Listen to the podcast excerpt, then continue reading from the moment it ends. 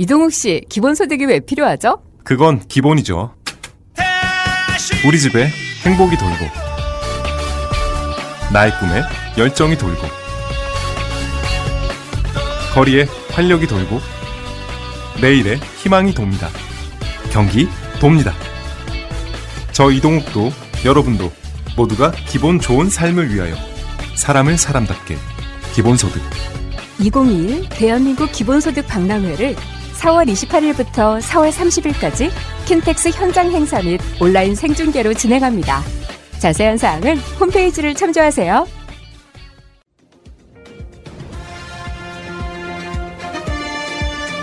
꼭 알아야 할 어제의 뉴스. 국민의힘에선 오늘도 전직 대통령 사면론이 나왔습니다. 과거에 군사 쿠데타를 일으켰던 전직 대통령들도 어, 이렇게 오래 감옥에 있지 않았거든요. 이건 또 국격에도 사실 문제가 있어요. 서병수 의원이 시작하고 오세훈, 박형준 시장이 대통령에게 건의하면서 거진 사면론에 힘을 싣는 목소리가 계속 이어지고 있는 겁니다. 이렇게 사면론이 이어지자 당박 극우 인사들도 가세했습니다. 지난 총선 때 세월호 발언이 문제가 돼 공천이 취소됐던 차명진 전 의원은 사면권을 안 쓰고 언제까지 기다리려고 하느냐며 문재인 대통령을 압박했습니다. 특히 당신의 알량한 사면권이 없어질지도 모른다고 주장했습니다. 전광호 목사와 함께 광화문 집회를 이끌었던 김문수 전 경기지사도 민심이 대폭발하고 있다면서 사면을 촉구했습니다. 그러면서 사면론의 경계의 목소리를 낸 국민의힘 조수진 의원을 문재인 대변인이라고 비판하기도 했습니다. 정부가 앞으로 10년 동안 추진할 국가 철도망 구축 계획을 내놨습니다. 무엇보다 눈에 띄는 건 전국 주요 거점 간 이동 시간이 크게 단축된다는 점입니다. 서울에서 충남 홍성까지 고속철도가 생깁니다. 이에 따라 2시간 넘게 걸리는 이동 시간이 48분으로 줄어듭니다. 강릉에서 포항을 갈 때도 지금보다 시간이 확 줄어들 전망입니다. 이렇게 되면 전국 어디나 2시간대에 이동이 가능합니다. 지방 대도시권 광역철도도 늘어납니다. 대전과 세종, 충북을 연결하는 광역철도, 광주에서 나주, 대구에서 경북 간 광역철도 등이 새 사업으로 선정됐습니다. 광역철도는 특히 출퇴근 시간을 많이 줄여줄 것으로 보입니다. 수도권 같은 경우 거의 출퇴근 시간이 반 정도로 줄어드는 그런 효과가 있고 전국권에서도 상당 부분 어, 시간 단축 효과가 있습니다. 수도권 가운데 3기 신도시가 들어설 고향 남양주 하남에서 서울까지의 접근성도 좋아집니다. 다만 GTX D 노선으로 불리며 관심이 컸던 서부권 광역급행철도는 김포에서 부천까지만 연결됩니다. 인천시와 경기도, 김포시가 서울 강남을 통과해야 한다고 제안했지만 받아들여지지 않은 것입니다. 지역 주민들의 반발이 예상됩니다. 벌써 온라인에서는 정부가 3기 신도시를 살리려고 김포 한강 등 2기 신도시를 버렸다. 김부선이 돼버렸다는 등의 불만이 나오고 있습니다. 정부는 이번 국가철도망 구축 계획을 기본으로 의견 수렴 과정을 거쳐 올해 상반기 안으로 계획을 확정할 예정입니다. JTBC 안태훈입니다. 공직자 대상 이해충돌 방지법 제정안과 이른바 국회의원 이해충돌 방지법으로 불린 국회법 개정안이 각각 국회 정무위와 운영위 전체 회의를 통과했습니다. LH2기 의혹 사태로 급물살을 탄 이해충돌 방지법은 공직자가 직무 도중 알게 된 정보로 사적 이득을 취하는 것을 막는 것이 목표입니다. 특히 부동산 관련 업무 수행 시 가족 등이 업무와 관련된 부동산을 보유 또는 매수하는 경우 14일 이내 신고해야 합니다. 직무상 비밀 등을 사적으로 이용할 경우 7년 이하의 징역이나 7천만 원 이하의 벌금에 처합니다. 공무원과 공공기관 직원 190만 명에 적용되는데 소급 적용은 하지 않기로 했습니다. 오늘 2013년부터 논의가 시작된 공직자의 이해충돌 방지법 제정안을 8년 만에 의결하게 되어 매우 뜻깊게 생각합니다. 공직사회가 국민 신뢰 회복의 길을 다시 반드시 열어가기를 기대합니다. 상임위 활동 등 국회의원의 직무에서 벌어질 수 있는 이해충돌 방지를 다루는 국회법 개정안도 운영위 문턱을 넘었습니다. 의원은 본인과 배우자, 직계 좀비 속의 부동산, 주식 보유 현황, 당선 전 3년 이내 재직한 법인단체와 업무 내용을 포함한 사적 이해관계 관련 사항을 등록해야 합니다. 기존 공직자 이해충돌 방지법과 비교해 등록 대상 및 범위를 확대한 겁니다. 이중 사적 이해관계자 관련 사항 공개 여부는 막판 쟁점이었습니다. 당초 여야는 이 정보를 비공개하는 것으로 잠정 합의했지만 셀프 특혜 논란을 빚은 끝에 결국 배우자와 직계 좀비 속은 제외한 국회의원 본인에 대한 사항만 공개하는 것으로 정리됐습니다. 이날 각 상임위를 통과한 법안은 오는 29일 국회 본회의에서 통과될 것으로 예상됩니다. 연합뉴스TV 백기련입니다. 차기 검찰총장의 인선을 위해서 검찰총장 후보 추천위원회 회의가 29일 오전에 개최된다는 소식이 화면에 보시면은 새날 응원합니다라고 이렇게 새로 생겼네요. 조각 보내주신 분이 계세요. 아. 이분 성함이 노권성님이신데 음. 며칠 전부터 이거 걸었다가 어, 이름을 알려드리지 않은 것 같아서 알려드렸습니다. 예쁘죠? 네. 야. 네. 어떻게 저렇게 이런 거 보내주시면 다 받을 테니까 보내주세요. 아무튼 누군가가 누군가를 위해서 이 공을 들였다는 게 되게 감사한 일이죠. 그러니까 저게 물건을 파기... 사서 보내는 것도 훌륭한 네. 일이지만 이렇게 직접 만들었다는 게 정말 감사하다는 말씀드립니다. 예. 또 권성님 우리 응원할게요. 감사해요. 잊지 않으셨죠? 하트를 꼭 눌러주세요. 오늘도 감사합니다. 자, 코어 PPL 가겠습니다. 전담 변호사가 있어요. 네. 알겠습니다. 코어 PPL 전담 변호사입니다. 정기배송 2 플러스 2 코업 광고입니다. 코업이 정기배송 신청자 2,200명을 돌파하는 기념으로 이벤트를 준비했습니다. 매달 진행되는 이벤트로 정기배송을 유지하면 추첨을 통해 온라인 PT 3개월 이용권을 드립니다. 정기 배송을 꾸준히 유지하는 것으로 달마다 이벤트 추첨의 기회가 주어집니다. 코업에는 활력과 면역에 필요한 멀티비타민, 아연, 비오틴이 함유되어 있고 페루산 마카와 아르기닌이 같이 함유되어 당당한 아침을 챙겨드립니다. 정기 배송 2 플러스 2 이벤트는 계속 진행 중입니다. 월 2만 원도 안 되는 가격으로 활력과 면역을 한번 챙기세요. 검색창에 코업 검색하세요. 한 번 챙기세요가 아니고 한 번에 챙기세요 아닙니까? 한 번에 쭉 챙기십시오. 예. 한 번만 챙길까봐. 그 박지희 아나운서한테 나오는 그 에너지 있잖아요. 참 보면 정말 호감형으로 이렇게 느낌이 있잖아요. 이분이 광고에서 일 거야. 아홉 가지 기능성 주원료, 다이아신, 아연, 비오틴, 판톤텐산, 비타민 B1, B2, B6, 다음에 비타민 C, 비타민 E 이렇게 포함되어 있고요. 요즘에는 뭐 다시 말씀드리지만 면역력이 가장 중요한 시대가 돼가지고 웬만하면 이런 거 한두 개는 꼭 드시기 바랍니다. 저도 이제 이걸 이렇게 PPL 하고 하다 보니까 너무 많이 먹어서 지금 진짜로 한 주먹씩 먹는 그 노인네가 돼가고 있어. 아, 나 미치겠어. 근데 먹어봐야 알 거 아니에요. 그렇죠. 어. 아니, 저도 요즘에 와이프가 이걸 매일 챙겨줘. 그러니까 제가 원래는 제가 챙겨 먹었는데 와이프가 밤 되면 챙겨서 주는데 근데 다른 거 이거하고 비타민 세 알을 주거든. 이거 두 알하고 다른 거 하나라고. 근데 왜 이걸 챙겨주냐니까 그냥 좋은 것 같아서 그러니까 와이프도 가끔씩 먹었나 봐요. 근데 본인도 좀 좋았는지 더 적극적으로 챙겨주더라고요. 음. 먹다 보니까 안 먹으면 약간 불안한 상황이 벌어지고요. 그래서 그래서 전기 배송을 신청하는 거거든요. 하루 에 두 알씩 먹는다고 계산하고 음. 뭐몸 아프신 분들이 병원 가서 약 타올 때 어쩌다 바빠가지고 약을 못 타오면 그 약을 한 2, 3일 못 먹기도 하고 그렇지 않습니까?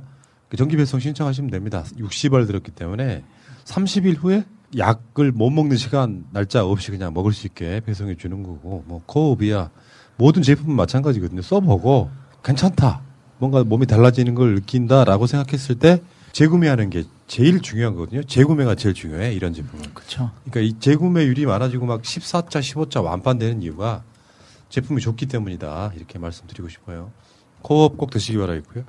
자 방송 시작하기 전에 제가 이야기를 할까 말까 했던 것 중에 하나가 교육 관련법 개정에 있어가지고 홍익인간을 뭐 뺐다 이 논란에 대해서 민영배 의원 대표 발의자죠 민영배 의원이 페이스북에 올린 글이 하나 있어요.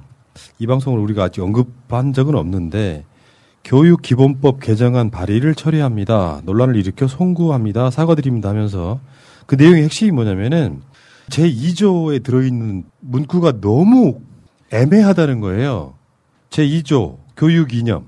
교육은 홍익 인간의 이념 아래 모든 국민으로 하여금 인격을 도야하고 자주적 생활 능력과 민주 시민으로서 필요한 자질을 갖추게 함으로써 인간다운 삶을 영위하게 하고 민주국가의 발전과 인류 공영의 이상을 실현하는데 이바지함을 목적으로 한다. 이게 이게 너무 개념이 모호해가지고 여기 앞에 보면은 당초 개정 취지는 교육 이념을 민주공화국이라는 나라의 정체성에 어울리도록 바꾸려는 것이었습니다. 그 민주공화국이라는 걸 강조하기 위해서 홍익인간을 뺐는데 이제 온라인상에 되게 논란이 됐어요. 그래서 그냥 깔끔하게 철회하고요. 여기에 대해 사과를 하셨는데 이 부분에 대해서는 뭐 여러 가지 댓글들이 달리고 있습니다만은 논란 자체, 그러니까 왜 그렇게 바꾸려고 했는지에 대한 의도를 이제 알았고요. 그러니까 이 의도를 알기 전에 제가 비판할 수 없어서 여기에 대해서는 말 안 하고 있었는데 민주공화국이라는 것을 더 강조하고 싶었다 이런 이야기고 여기에 법안을 처리하고 시민 여러분께 송구하다 이렇게 이야기를 하셨기 때문에 이 부분에 대해서는 한번 가서 새날 유튜브 커뮤니티에 올라와 있습니다. 한번 읽어보시기 바라겠습니다. 시작하겠습니다. 극찬 후기가 쏟아지고 있는 셀핀다 가바 천연 가바는 우리나라에서만 만들 수 있습니다. 네이버 스마트 스토어에서 네오비 샵을 검색하세요.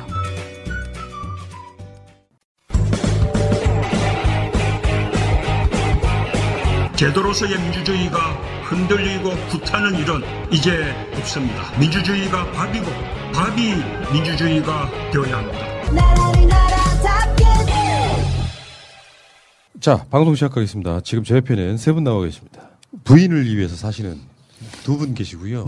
부인은 안중에도 없는 한 분이 제 앞에 준비하면 반성하세요. 아유, 저는 부인을 위해서 살고 있습니다. 참. 오늘 전주로 한번 가볼까요? 전주에서 올라오신 우리 이덕진 변호사. 예. 이덕진 변호사입니다. 전주에서 KTX 타고 올라왔습니다. 네. 근데 지금 전주도 서울처럼 이렇게 더워요. 막 28도구도 올라가는데. 아, 전주는 이렇게 덥지 않았었거든요. 올 때도 예. 되게 시원했는데 막상 오니까 덥다고 하시니까 조금 전주하고 서울하고 차이가 있는 것 같습니다. 근데 진짜 이 4월달에 이렇게 더운 거 보셨어요? 가끔씩 덥더라고. 하루 이틀 정도, 2, 3일? 근데 지난주까지는 또 상당히 쌀쌀했고 제가 보기엔 이번 주 월요일부터 따뜻했던 것 같은데 저는 1년 중에 이 정도 날씨가 제일 좋다고 생각합니다. 15도부터 25도 사이. 어. 시- 심리적으로 30도 가까워지면은 4월달에 이렇게 더우면 우리 올여름 얼마나 더우려고 그러지 않은 공포심 들잖아요. 아니 4월 날씨가 계속 가면 되죠. 어. 헤이.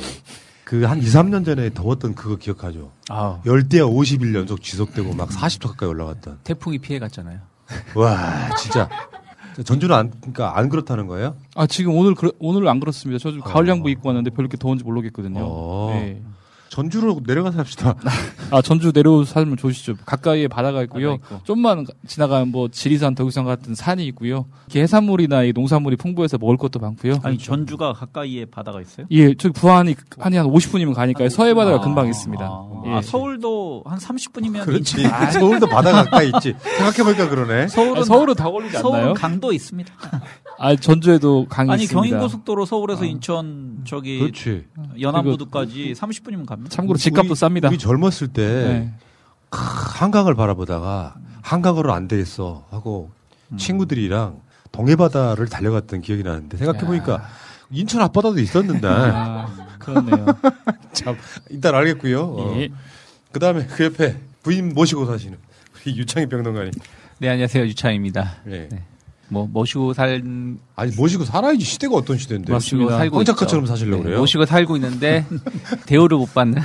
음. 남들이 보기에는 100점 만점인데 와이프 그치. 보기에는 빵점. 남, 남자들은 맞네. 내가 봤을 때 그게 되게 억울해. 내가 할 수 있는 최선을 다하고 있는데 알아주지 않아. 음. 와이프는 항상 그러죠. 왜 낮은 것을 모르고 더 높은 것을 보라고. 아, 그 수요일 방송은 싱글들 천지여가지고 정 반대로 이야기하고 있거든요. 근데 유부남들 앉아갖고 이야기하다 보니까 그쪽은 어린이들 방송이죠. 상투를 틀지 못한. 그렇지 상투도 안 튼 것들이 내일 모레 50 바라보고 있어. 앉아야겠다. 조선시대면 이제 사망할 나이잖아요. 자, 그 평균 수명으로. 네. 어. 자, 상투 드시고 부인은 안중에도 없는 이 시대 진정한 남자 상남자 왕 작가님. 저는 자유주의가 기치기 때문에. 그러니까 부인은 안중에도 없죠. 아 아니죠. 아니 한 명이라도 좀 그런 상남자가 있으면 좋겠어. 사모님이 안중에 없는 거 아니에요? 상 작가님. 아, 근데 저 같은 경우는 저희 와이프가 아마 저를 상남자로 생각할 겁니다. 네. 제가 일주일에 식사를 아침 빼고 식사를 일주일에 한 번도 안 하는 것 같더라고요. 그래서 저는 항상 되게 와이프를 모시고 살고 눈치를 보고 있다고 생각하는데 음. 아내는 그렇게 생각 안 하는 것 같더라고요. 그렇죠. 자기 아침을- 하고 싶은 대로 다 하는 것 아니 같아요. 사람은 자기 욕심에 원래 끝이 없는 거예요.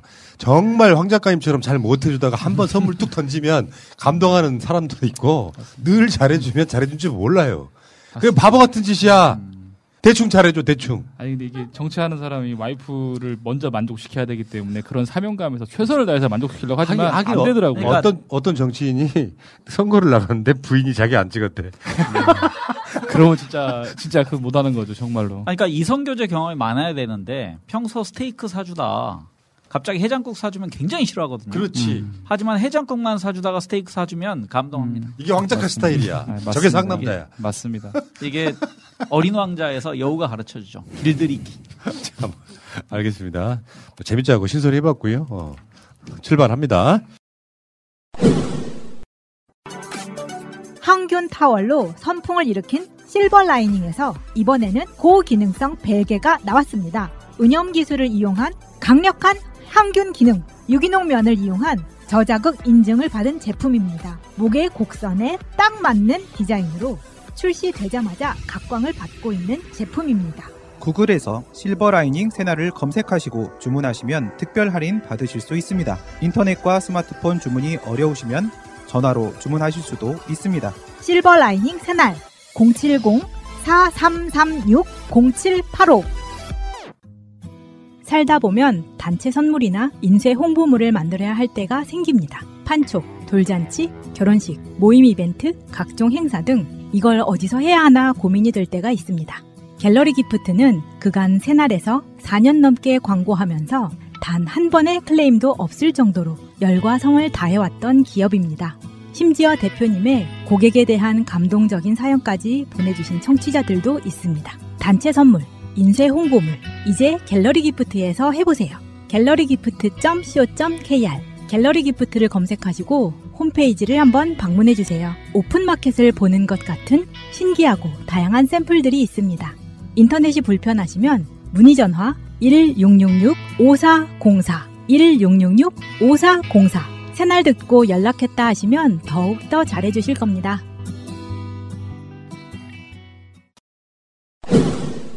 러시아 백신 이야기가 나와요. 스푸트니크 V라고 해서 백신은 사실은 이 백신 논란의 시발점이 뭐냐면은 코로나 때문에 급히 개발돼서 그게 화이자든 이따가 뭐 2부에 다시 그 이야기를 하겠습니다만 화이자든 모더나든 거의 대부분의 백신들이 기존의 백신 개발처럼 시간이 오래 걸리지 않았고 충분한 임상 등을 거치지 않았기 때문에 이걸 선택하는 걸 망설이던 측면이 분명히 있었고요. 근데 최근에 세계적으로 보면 여기에 이제 예방 효과가 뭐 최소 90% 이상의 100%까지 나온다는 얘기가 있는데 사실 미국에 가까운 나라다 보니까 러시아 백신 스푸트니크 V 같은 경우는 가장 먼저 개발된 백신이었잖아요.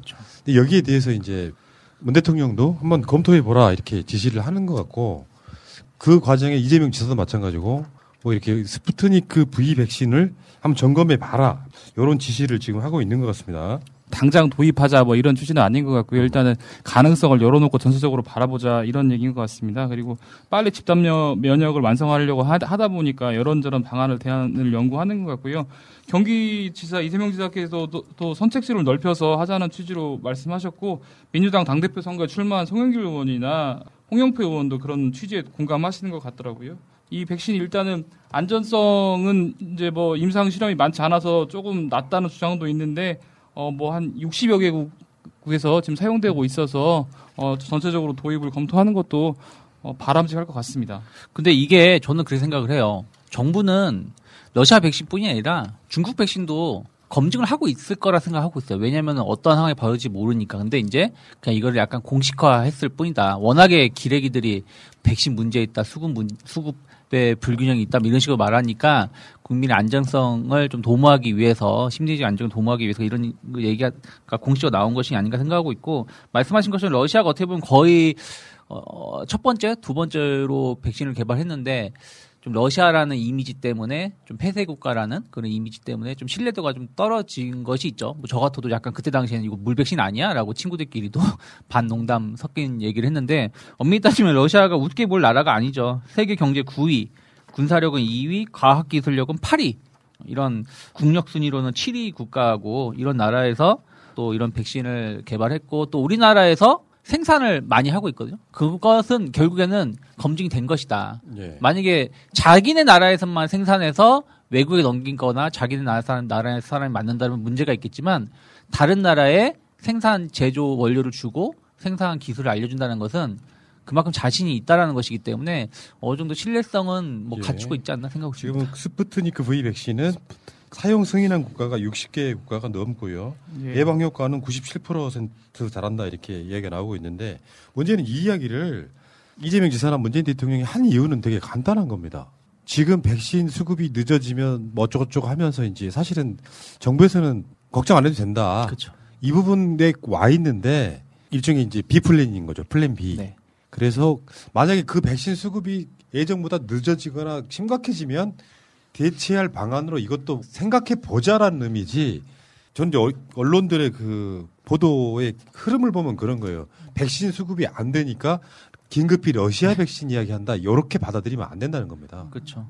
그러니까 정부에서도 그런 것을 분명히 말했고 워낙에 기레기들 우리 기자님께서 백신 논란을 돌아가면서 무슨 다람쥐 헛바퀴 돌듯이 하지 않습니까? 처음에는 백신 늦게 맞는다 뭐 이렇게 공격을 했었고 정부는 안정성을 확인시켜야 된다라는 어, 방어를 했었고 지금은 또 백신 속도가 늦다라고 공격을 하고 근데 그것은 또 시스템을 갖추는데 어, 시간이 필요했던 것이고 지금 각 지자체별로 220군데 이상의 공식 접종할 수 있는 곳이 마련됐고 각 병원들까지 한다라면 하루에 뭐 100만 명도 접종 가능하다 하- 생각하고 있고요. 그리고 이제 이제 이런 것도 공격이 이제 안 먹히니까 이제는 뭐 백신이 다시 뭐 위험하다, 뭐 혈전에 문제가 있다, 뭐 이런 식으로 얘기를 하는데 아스카제네카의 혈전 가능성이 100만 분의 1인데 코로나는 그 사망 확률이 100분의 1이라고 하잖아요. 음, 그럼 코로나 걸리는 것보다도 뭐 아스카제네카 맞는 게 훨씬 더 안정적이다 생각을 좀 하고 있고 또 뭐 싸구려 백신 취급을 하잖아요. 아스카제네카는 싸구려고 몇 달러밖에 안 하고 화이자는 비싸니까 좋은 거 아니냐. 근데 그거는 진짜 새날에서 몇 번 말했지만 비영리적이냐 영리적인 아니면 일반 영리적인 의- 회사의 제품이냐에 따라서 차이가 있는 것인데 그러한 부분들을 계속 공격을 하고 요즘에는 또 뭐 이스라엘이든 뭐 전 국민이 집단 면역이 된 것처럼 표현하는데 실제로는 집단 면역 된 것은 아닌데 계속 예. 오도하면서 국- 국민들 이따가. 다른 방향에서 백신 이야기를 좀 더 2부에서 한번 해보시고요. 문제는 우리가 새날이 계속해서 이야기해왔던 것처럼 백신을 맞은 거와 방역에 관련해서 사망자가 얼마나 나오느냐의 그 갭인데 계속 백신 접종률을 갖고 문재인 정부 실제 지금 하고 있는 방역을 흔들고 있는 것을 이야기하는 거예요. 백신 수급이 늦어지고 덜 맞추면은 그 부분에 대해서 우리가 뭐 쉴드를 칠 생각은 없는데 이 착시 효과를 이용해 가지고 백신 수급이 늦어지는 것만 주장창 때리는 거죠. 미국이라든지 뭐 이따가 그 이야기 다시 한번 하는데 인도 같은 나라는 거의 뭐 패닉에 가까운 이런 상태에 있는데 지금 스푸트니크 V 백신 같은 경우는 우리나라 여섯 개 제약회사가 올해 6억 5천만 명분 위탁 생산하기로 이미 돼 있습니다. 그러니까 수급하는 데는 별 문제가 없어서 어떤 어마어마한 비상 사태가 되면 스푸트니크 V도 우리가 고려해 볼 만하다. 뭐 이렇게 넘어가면 될 것 같고 이제 여기서 한번 진짜 엄청 때려주고 싶은 사람 하나가 있는데 안철수 씨예요. 안철수 씨가 이런 표현을 썼단 말이에요. 빛바른 K 방역 성과에만 집착해서 코로나 백신 문제를 풀어내지 못한다면 역사는 문재인 대통령과 더불어민주당을 과거만 파먹으며 정쟁만 일삼다가 대한민국을 후퇴시킨 최악의 집권 수구 세력으로 기록될 것이다 하면서 문재인 대통령은 언제 마스크를 벗을 수 있는가에 답하라 이렇게 했어. 아니 그 다른 나라는 무슨 마스크를 또 벗고 있습니까? 이게요 그 우리 국민들한테 하나 말씀드리고 싶은 게 지금 백신은 강대국들 몇몇 나라가 지금 월등하게 앞서가는 거지. 그 사이에 대한민국은 방역 자체가 거의 월등하게 앞서가는 거거든요. 이 기준을 봐야 되는 거지. 세계 국가가 한 100개 국가가 집단 면역을 달성해 가지고 마스크를 벗고 다닌다 이런 상황이 아니잖아요. 그리고 지금 영국이나 이런 데 이스라엘 같은 데서도 마스크 벗는 걸 권하고 있지 않습니다. 근데 여기서 지금 마치 안철수 이 사람의 말은 우리나라는 언제 마스크를 벗을 수 있는가에 답하라 이렇게 이야기하고 있어요. 그러니까 전 세계적으로 보면 지금 백신 개발한 나라를 보면은 네 개 나라거든요.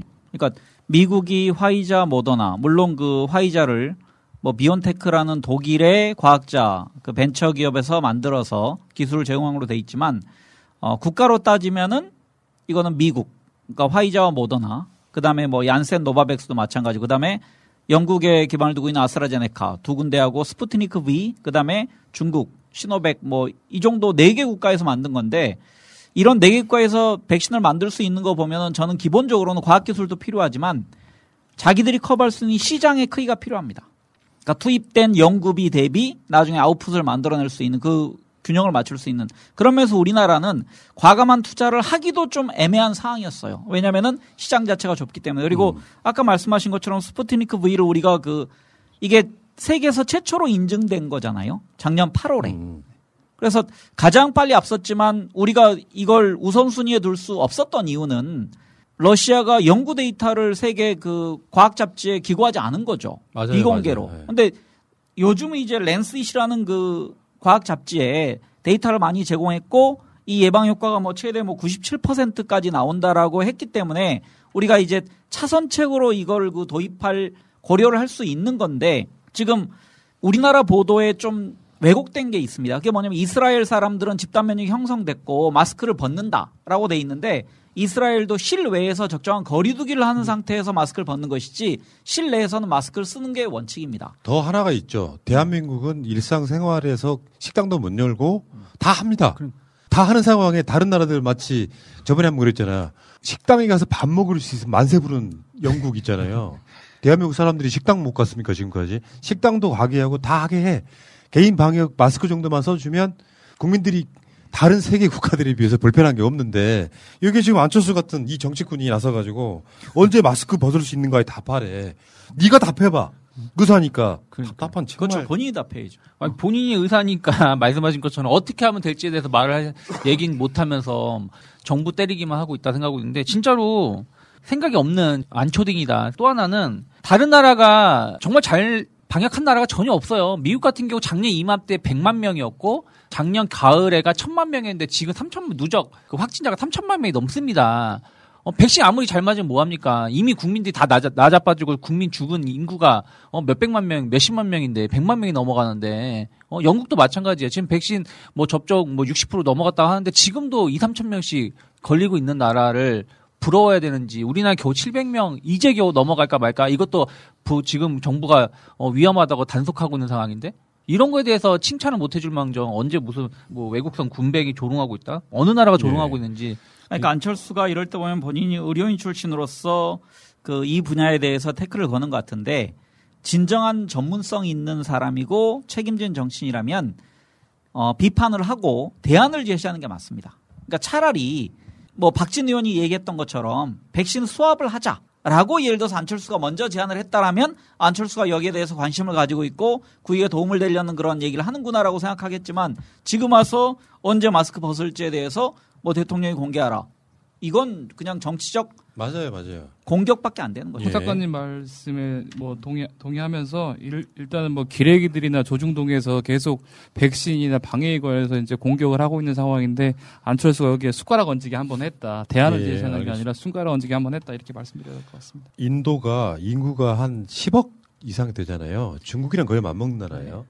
최근에 그 발표된 세계 10대 경제대국 그 순위에 보니까 1등은 미국이고요. 인도가 6위쯤 됩니다. 한국이 12위에 올라섰잖아요. 경제 규모로만. 인도 경제 규모의 3분의 2 정도가 한국이에요. 그러니까 인구 5천만 명을 뭐 대국으로 볼 거냐 말 거냐 이런 차원은 있겠지만 아무튼 이런 비교를 한번 해보시라는 거죠. 인구, 지금 인도 같은 경우는 하루 확진자가 30만 명 나와요. 여기 백신 맞은 사람이 1억 명이 넘어요. 그러니까 다시 말하지만 착시 현상이라니까요. 대한민국이 뭐 백신 접종률이 얼마다 이렇게 하는 공격하기 위한 착시 현상이고 실제로 백신을 맞았건 안 맞았건 인도 같은 경우에 지금 하루에 확진자만 30만 명씩 나오면서 진짜 제일 중요한 건 그것만 보시면 돼요. 백신을 얼마나 맞았느냐가 아니라 두 개만 딱 보면 됩니다. 백신을 얼마나 맞았냐 이런 걸 떠나서 그 나라의 사망자가 몇 명이냐 첫 번째 그리고 집단 면역을 달성하는 시점이 언제냐 이 두 가지만 보면 돼요. 그리고 저는 정부가 이런 프레임에 좀 갇혀 있지 말고 좀 더 홍보를 해야 되는 것 중에 하나가 홍보인지 아니면 제가 의료에게 있는 거 아니니까 말을 못 하겠지만 우리나라 같은 경우는 세계 두 번째 치료제를 개발한 나라예요. 셀트리온이 코로나 백신 관련해서 치료제를 개발을 했고 지금 약간 중증 이상 환자한테 접종을 좀 하고 있는 걸 알고 치료제를 사용하고 있는 걸 있는 걸로 알고 있는데 이런 부분들에 대해서 좀 더 홍보를 많이 해야 된다 생각하고 있습니다. 자, 안철수 씨가 또 끼어들어가지고 또 열받아가지고 한마디 했는데 어떻게 우리만 또 못해? 하긴 안철수는 의사 생활을 안 한 지가 너무 오래돼가지고 의학의 개념이 없을 것 같기도 한데 실제로 정치인들 변호사인데 오랫동안 정치하면요 변호사 생활 못해요. 검사들도 형사재판 오래 하다 보면 오래, 오래 하고 나서 개업하면 민사재판 아예 못 한다고 하거든요. 뭐 정치인들도 아마도 그 안철수는 그럴 것 의사. 면허증이 있긴 하겠죠. 어. 그거 오래 안 한다고 취소되지는 않을 것 같은데요. 모든 질병의 발병 원인은 면역력 저하입니다.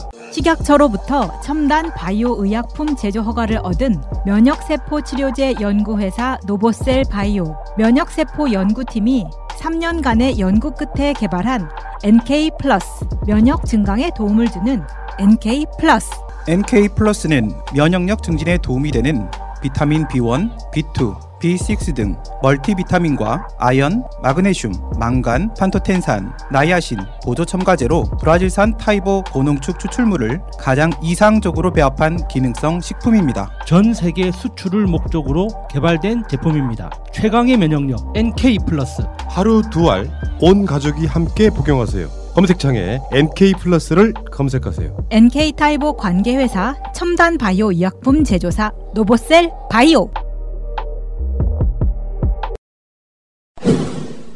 김호준 공장장 이야기로 한번 가볼까요?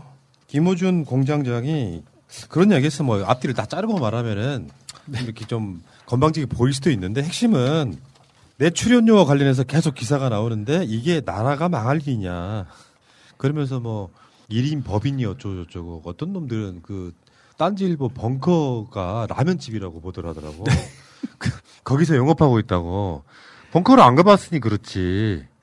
거기에 속해 있는 직원들이나 이렇게 다 생각을 해보면요. 굉장히 그 엄청난 회사인데 문제는 김호준 공장장에 대해서 그러니까 간단히 말하면 그런 거예요. 시청률이 잘 나오는 사람은 그만큼 잘 대해주는 거거든요. 그렇죠. 아니 서울에 있는 지역에 있는 교통방송이 라디오 시 청취율 1위라고 하면 그거는 내가 봤을 때 일회 출연료를 지금보다 더 많이 줘도 되고요. 교통방송이 김호준 공장장 빼면 저는 MBC 갖다 데려갈 거라고 생각해요. 아니 뭐 다른 데서 더 준다고 해도 좀안 가는 상황인 것이고 말씀하신 것처럼 김호준 총수가 말한 게 1년에 70억을 벌어다 주고 거기에 맞는 어떤 합당한 뭐 합당한 것도 아니죠. 어떻게 보면 출연료를 책정해서 어, 뭐 5년 인지 모르겠지만 몇 년 동안 동결해서 계속 받고 있는 것인데 이걸 가지고 많이 받는다라고 하면 뭐 진보 사람들은 다 뭐 출연료 다 안 받고 일을 해야 되는 건가요? 근데 요거 있잖아요. 박대출이가 대출 받으시는 론 밖에서 론 밖에서 TBS하고는 구두 계약했고 SBS하고는 저번에 그 블랙하우스인가요? 블랙하우스. 거기하고는 서명 계약했다 그러는데 약간 모자란 소리예요. 계약서라고 하는 건요. 을 때문에 쓰는 겁니다. 그러니까요. 그러니까 그 계약 사항들을 이행하라고 계약서를 쓰는 거지 이게 의무 조항이 아니에요. 그래서 TBS 측하고 김호준 공장장 측하고 아 그래야 뭐 알아서 주세요 뭐 이렇게 했을 가능성도 이걸 또 투집을 잡아요. 근데 저는 이게 김호준 입장에선 맞다 생각을 하고 있어요. 박태출 씨 무슨 얘기냐면 이 사람이 말한 게 세금 한 푼 안 들어가는 방송국이라고 SBS를 표현했거든요. 우리나라 아니 전 세계에서 세금 안 들어가는 방송국이 어디 있어요? 다 정부 전파가 다 세금이야, 이 예, 새끼야. 정부가 지원해서 그만큼 성장을 한 것이지. 근데 그건 뭐 제가 말 딴지 관련한 게 아니라 내가 제가 김호준 입장이면 그럴 것 같아요. 스브스 이 방송은 믿을 수가 없잖아요. 오너 마음대로 손바닥 뒤집듯이 막 약속 어기고 하니까 계약서 꼼꼼하게 써서 그거 못 지키면 나 방송 안 하거나 혹은 위약금 받겠다고 하는 것이고 TBS는 신뢰가 가니까 말씀하신 것처럼 믿고 어 그러는 뭐 거야. 200만 원든 100만 원든 알겠습니다 하고 방송한 건데 이걸 가지고 그럼 신뢰성이 없는 SBS를 뭐라고 해야지 이걸 가지고 계약서 썼네 안 썼네라고 따질 건 아니지 않나요? 내가 출연료 주거나 할 때 우리 패널들한테 계약서 쓴 적은 없거든요. 그거는 패널들이 저를 믿어주는 것도 있을 거고. 근데 계약서를 써야 되는 이유는 값 때문에 쓰는 게 아니고 을 때문에 쓰는 거라니까. 그러니까요. 그거는 그 비판 사항이 안 되고 어떤 놈은 또 그런 짓거리 됐지. 김호준 뉴스 공장 트는 버스 기사 고발하겠다. 나, 난 새날 그 방송 틀고 가는 마을 버스를 내가 직접 타봤다니까. 이제 박대출 같은 경우는 김어준 진행자를 좀 공격해서 좀 매스컴의 주목을 받고 싶어하는 마음이 있어서 이런 얘기를 좀 하신 것 같고요. 대출이 안 나와서 그러지 않을까요? 그다음에 이제 이렇게 계속 서울시장 선거 관련해 가지고 서울시장 당선이 되면은 뭐 오세훈이나 이런 친구들이 김어준 총수 뭐 TBS에서 몰아내겠다 이런 얘기를 했었는데 그런 음, 일환으로 이제 이런 행동들이 이루어지는 것 같고 그리고 계속 이렇게 함으로써 어떤 진보 진영의 빅마우스들에 대한 신뢰를 떨어뜨리고 이런 공작이 이루어지라고 보는데요. 일 개인의 어떤 출연주 문제를 가지고 이렇게 계속해서 공격하는 것은 뭐 시간 낭비나 지면 낭비라고 생각합니다. 근데 이 공격 양상이 오세훈이 서울시장 됐다고 해서 저는 직접적으로 오세훈이 못하니까. 김어준을 공격한 일은 저는 안 할 거라고 생각합니다. 음. 왜냐하면 네. 너무 점수로 보이기 때문에. 하지만 국민의힘 국회의원들이 나서서 대리전, 그러니까 대리로 나서서 계속적으로 김어준이라는 스피커의 흠집을 그 내려고 함으로써 저는 공격만 하는 걸로도 일단은 성공한다고 봐요. 하죠. 그렇죠. 왜냐면은 제가 지난주에 만났던 사람 중에는 그 헤드라인만 보고서 아이 그럼 김어준도 문제 있는 거 아니냐. 그래서 제가 그거 이제 설명하느라고 시간이 좀 걸렸는데 제가 보는 건 두 가지입니다. 첫 번째는 출연료는 자본주의 이념에 따라서 자율적으로 결정할 수 있는 것이다. 그리고 기본 출연료의 인센티브를 뭐 받을 수 있는 거죠. 왜냐면은 어 라디오 방송도 그렇지만 유튜브를 통해서 송출되는 게 많이 있거든요. 그 수익금이 아마 상당하기 때문에 거기에 대해서 그 비율 계약을 했을 가능성이 크고 또 하나는 그 김어준 총수 자신이 이 1인 법인으로 지금 돼 있지만 법인 설린이 3 이상, 이상의 요건을 갖춰야 되지만 나중에 주식이 없는 감사나 이사를 없애면 1인 법인도 가능하거든요. 법률적으로. 이게 불법이 아닙니다. 그리고 어떤 세금을 줄이려는 절세나 탈세의 노력이나 시도를 하지 않았다고 본인이 밝히고 있기 때문에 여기에 대해서는 그 김원 총 수가 본인 방송에서 얘기할 만큼 당당하다. 이거 예. 너희들 아무리 공격해봐라. 나는 끄떡없다라고 뭐 주- 보는 음. 것 같습니다. 대선 생각하는 거예요. 대선 때 서울시장이나 부산시장 음. 관련한 그런 역할을 하지 말라는 건데 엄밀히 따지면 언론 탄압인 거죠. 언론의 가장 적폐가 뭐냐면은 공정하지 않은 게 아니라 가치 판단 없이 기계적 균형하는 거라고 생각해요. 잘못한 게 있으면 비판도 할 수 있고 기획 취재, 심층 취재, 탐사 보도 할 수 있는 거거든요. 그게 언론의 역할인 거죠. 근데 그 아시다시피 뉴스 공장이 갖는 그 영향력 때문에 대선 때 나서지 마. 계속 때리면 사람이 아무래도 어떤 멘탈이 강한 사람도 계속 때리면 에이씨 하고 그냥 그쪽 언급 안 하게 되는 측면이 있거든요. 거기 이제 간섭하지 말라고 이러는 것 같기도 하고. 근데 이거 명백하게 언론 탄압이에요. 예를 들어서 손석희 같은 비중을 가진 인물이 JTBC에서 예를 들면 박근혜 뭐 탄핵 등 관련한 보도를 할 때 이렇게 이야기할 수 있어요. 저는 그런 가끔씩 그런 걸 당할 때가 기분 나쁜데 방송 출연한 정치인들 중에 이제 예를 들면 이런 거 있잖아요. 자기들 선거 때문에 나오시는 분들이 있잖아. 그러면 일정을 잡아놨는데 쥐들 마음대로 일정 바꿔. 그 사실 지상파는 그렇게 못 하거든. 그러니까 말하자면 TBS의 방송국의 세가 약하니까 이렇게 마음껏 때리는 거라고 생각해요. 정말 소위 말하면 주류 언론이라고 생각하면 그런 짓을 못 한다는 거죠. 어찌 보면 이게 TBS의 탄생의 한계일 수 있죠. 왜냐하면 그 서울시가 incubating 한 방송국이기 때문에 그 근데 제가 보기에는 그 만약에 김어준 총수가 공격이 이렇게 계속되면 오히려 TBS를 보호하기 위해서 나올 수도 있는데 그럼 TBS가 독자적으로 생존할 수 있을까? 저는 그러면 TBS 사세는 지금의 망하죠. 한뭐 5분의 1 정도로 줄어들고 오히려 김어준 총수가 움직이는 방송국이 다시 또 거기가 청취를 유리할 가능성이 아주 크다고 생각합니다. 그래서 네. 이 공격은 제가 보기에 별 의미가 없는 하지만 그 메신저를 상처내는 데는 일단 성공하고 있다고 세- 생각합니다. 그렇죠. 이제 돈 많이 받는 음. 사실상 욕심이 되게 많은 김어준 상처 흠집 내기를 지금 계속 하고 있는 거죠. 중국 대사가 김어준 뉴스공장에 출연했는데 중국 분들이 그 뉴스공장 참 잘한다고 칭찬했다 뭐 이런 얘기가 나왔어요. 사실 대한민국에서 지금 살아있는 언론 여러 방송인들이 꽤 많긴 합니다만 김어준만큼만 하면 대한민국 언론 개혁이란 말 할 필요 없죠 사실은. 아니 오세훈의 그런 짓거리들, 박형준의 그런 짓거리들 제대로 보도한 언론사 있습니까? 그런 언론사들만 있다면 진짜 그런 그 저질 정치인들이 서울시장, 부산시장이 되게 하는 그런 나라를 만들 수 있겠어요? 아니 살다 살다 서울 고담이라는 말을 내가 듣고 지금 내가 부끄러워서 얼굴을 못 들고 다니겠어. 김호준까지는 아니지만 MBC나든지 JTBC의 반만 따라가도 언론 개혁은 성공하는 것에 생각, 생각하고 네. 있습니다. 중국 대사 싱하이밍이 이제 뉴스공장에 출연했잖아요. 근데 이렇게 중국 대사가 이런 뉴스공장에 출연한다는 게 김어준 방송 뉴스공장이 참 대단하구나 영향력이 크구나 이런 생각을 좀 했고요. 그다음에 싱하이밍 대사가 이제 방송에 나와서 했던 말도 우리나라 위상을 좀 새롭게 한번 생각할 수 있는 계기가 됐던 것 같아요. 이 대사가 무슨 말을 했냐면 한국이 5G와 디지털 경제, 인공지능, AI 관련해서 중국과 함께 추진하기를 바란다 이런 말도 했고요. 어, 중국의 일대일로 정책과 관련해서도 한국의 신남방, 신북방 정, 정책 협력을 강화하자 이런 얘기도 했습니다. 이런 거 보면 그리고 이제 중국에서 이제 그 연변에 경제 특구를 만들었는데 한국 참여를 바란다 이런 거 보면 실질적으로 어, 한국의 위상이 세계적으로 높고 중국에서도 한국의 영향력이나 이런 것들을 충분히 인정받고 있구나라는 측면이 있는 것 같아서 참 좋았던 것 같습니다. 그 방송에서 이제 김호중 공장장이 한복, 김치, 뭐 BTS 문제 이 이야기를 건드리더라고요. 이게 진짜 언론인이거든요. 중국 대사한테 있는 그대로 물어보는 거.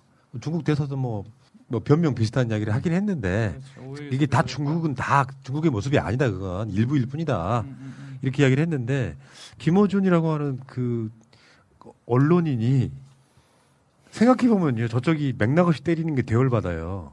그러면 오세훈이나 박형준 같은 사람들 그런 의혹이 나오는데 보도하지 말란 말입니까? 니들 네가 감히 우리 우리 당의 그 비리를 막 폭로했단 말이야? 네가 어마어마한 국민적 그 반대 목소리가 가야 되는 거거든요. 정상적인 집단이라고 하면 김호준 공장장한테 어, 아쉬운 소리를 할 수 있죠. 볼멘 소리.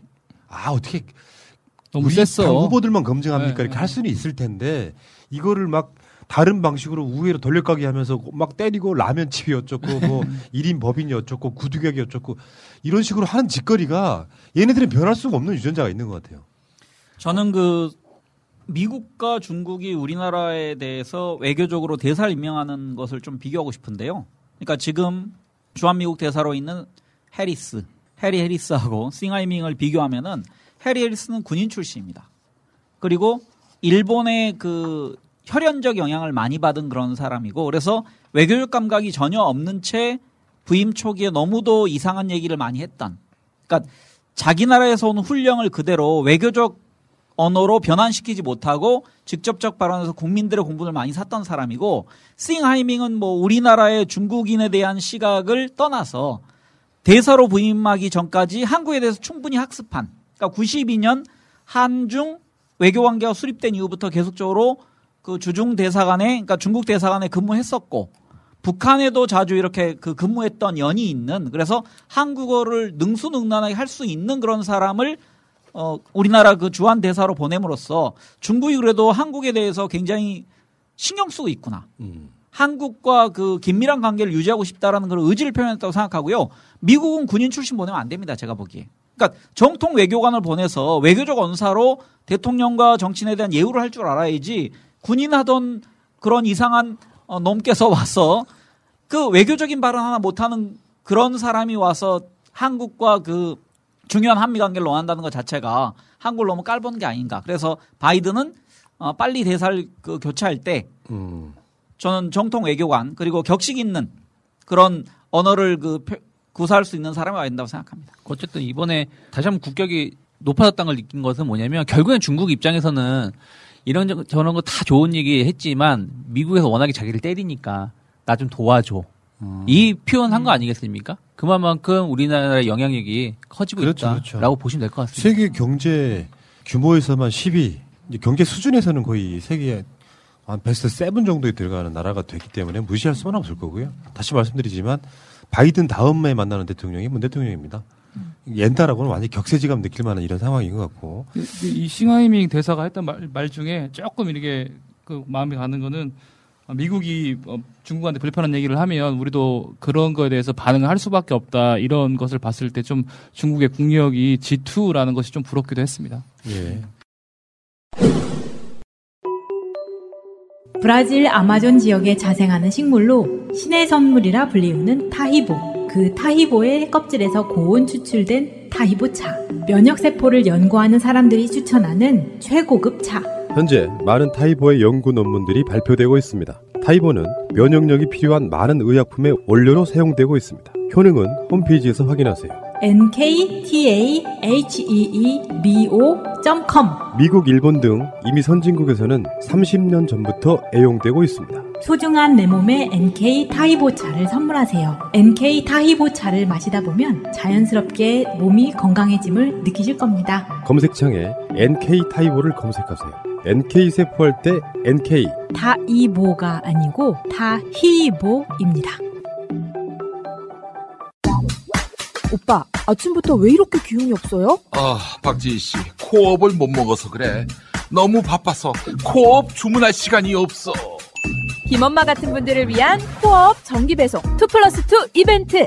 코업이 자동으로 결제하고 보내드리는 정기 배송 서비스를 시작합니다. 한 번 신청하면 떨어지기 전에 알아서 보내주니까 귀찮게 매번 주문할 필요가 없습니다. 페루산 마카와 멀티비타민을 한 번에 코어업. 정기 배송 신청하면 2 플러스 2 편리함 2배, 선물 2배. 검색창에 코어업 검색하세요.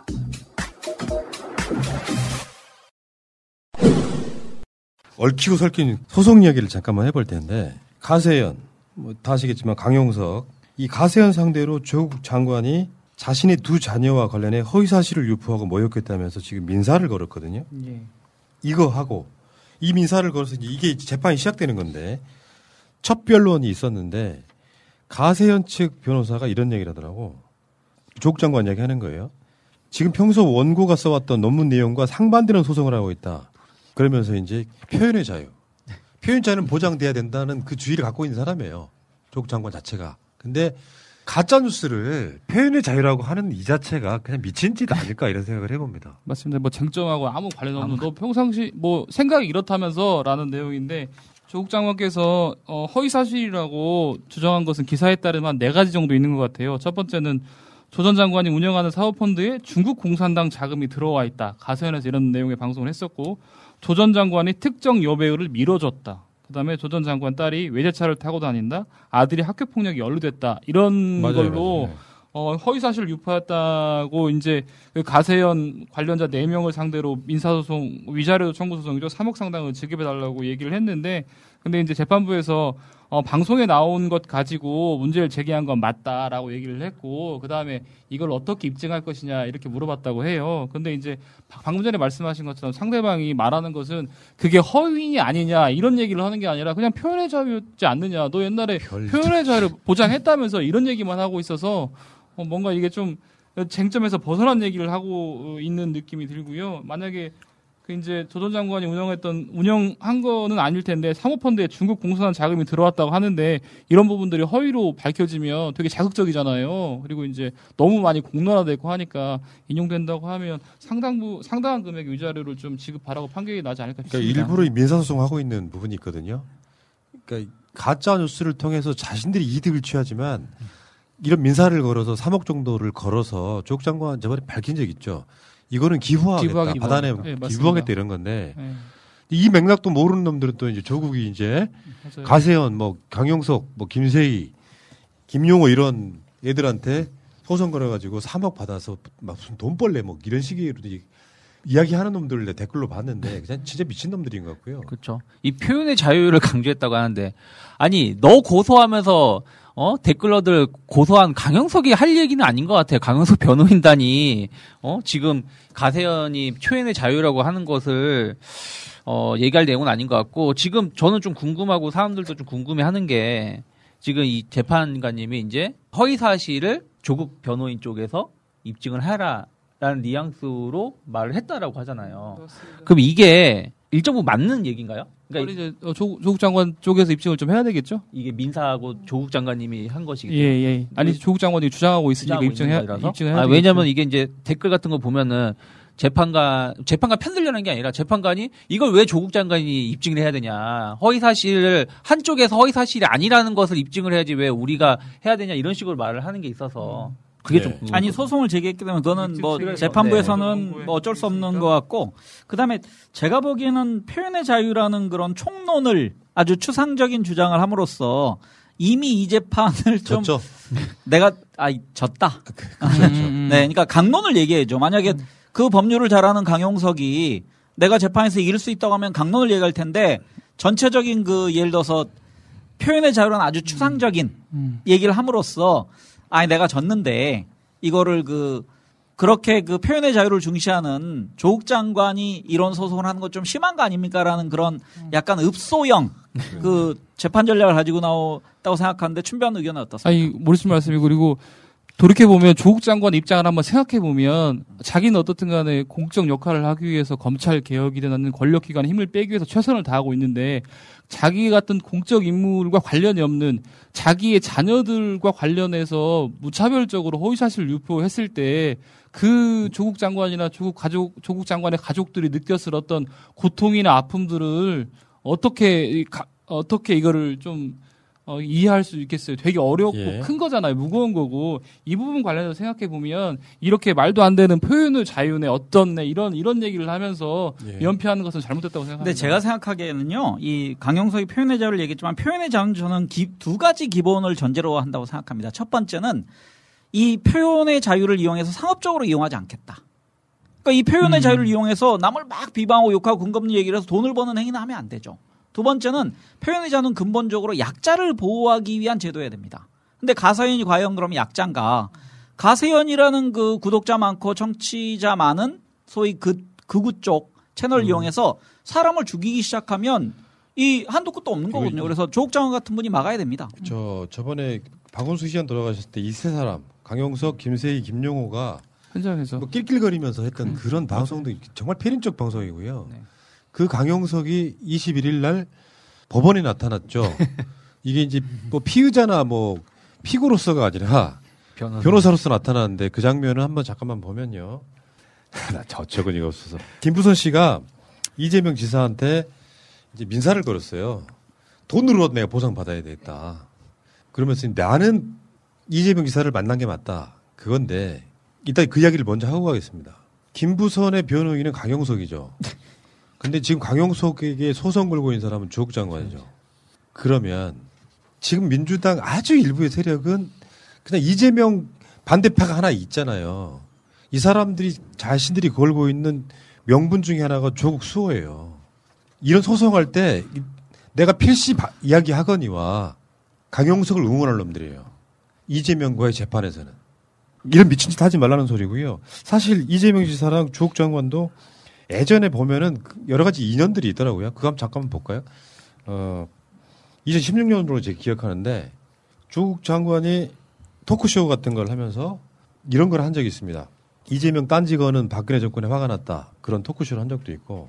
나는 이런 걸 되게 좋아하는데 이런 식의 원팀 있잖아요. 조국 장관 자체가 그 당시만 해도 박근혜 때인데 이재명 지사 등과 이렇게 사실은 뭐 금태섭도 그렇고 조국 장관 더 감은 사람이 사실 없다고 할 수 있는데 그런 어떤 과정들을 거쳐서 이런 거 있잖아. 쟤네들 논리라고 하면요. 조국 장관도 비판해야죠. 이재명하고 친했으니까.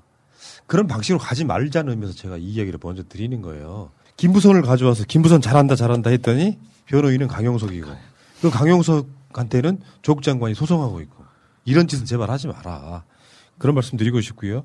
김부선 씨는 진짜 사실은 언론을 이렇게 보고 있다 보면은 언론이 뭐 하는지를 모르겠는 게 이것은 재판으로서의 가치가 없는 재판입니다. 그러니까 김부선이 이재명 지사한테 형사를 못 걸잖아요.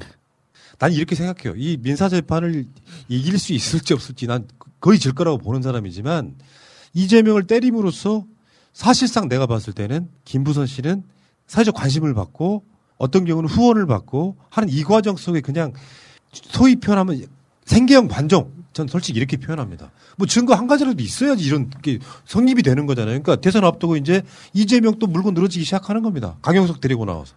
전저 사진이 정말 재밌는 게 그 김부선이 강용석을 왜 변호사로 선임했냐에 대한 이유를 얘기하면서 불륜에 대해서 경험도 있고 잘 알기 때문에 어?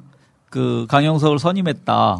그 얘기는 아마 어떤 주장을 하고 싶었냐면 나는 정파적 이해에 치우치지 않은 사람이다. 라는 얘기를 하고 싶은데 그 내용 전달하고자 하는 내용은 들어갔고요. 이제 국민들에게 어떤 이미지로 남았냐면은 아 그 불륜을 아주 편하게 쉽게 생각하는 사람들이 변호사가 됐고 의뢰인이 됐고 저런 재밌는 상황이라는 인식밖에 안 남았거든요. 그래서 저들이 법정에 그 출석하고 소송을 막고 자체가 어찌 보면 국민들에게 굉장히 그 코미디 같은 그런 맞습니다. 모습을 주고 그 본질적인 내용은 소송 내용은 뭐 모르겠습니다. 어떻게 될지는 모르지만 저는 김부선의 아까 말씀하신 대로 허언증 그다음에 그 이런 식으로 해서라도 생계를 꾸릴 수밖에 없는 그 좀 늙어가는 연예인의 비애 이런 걸 보여주는 것 같아서 좀 안타깝습니다. 음.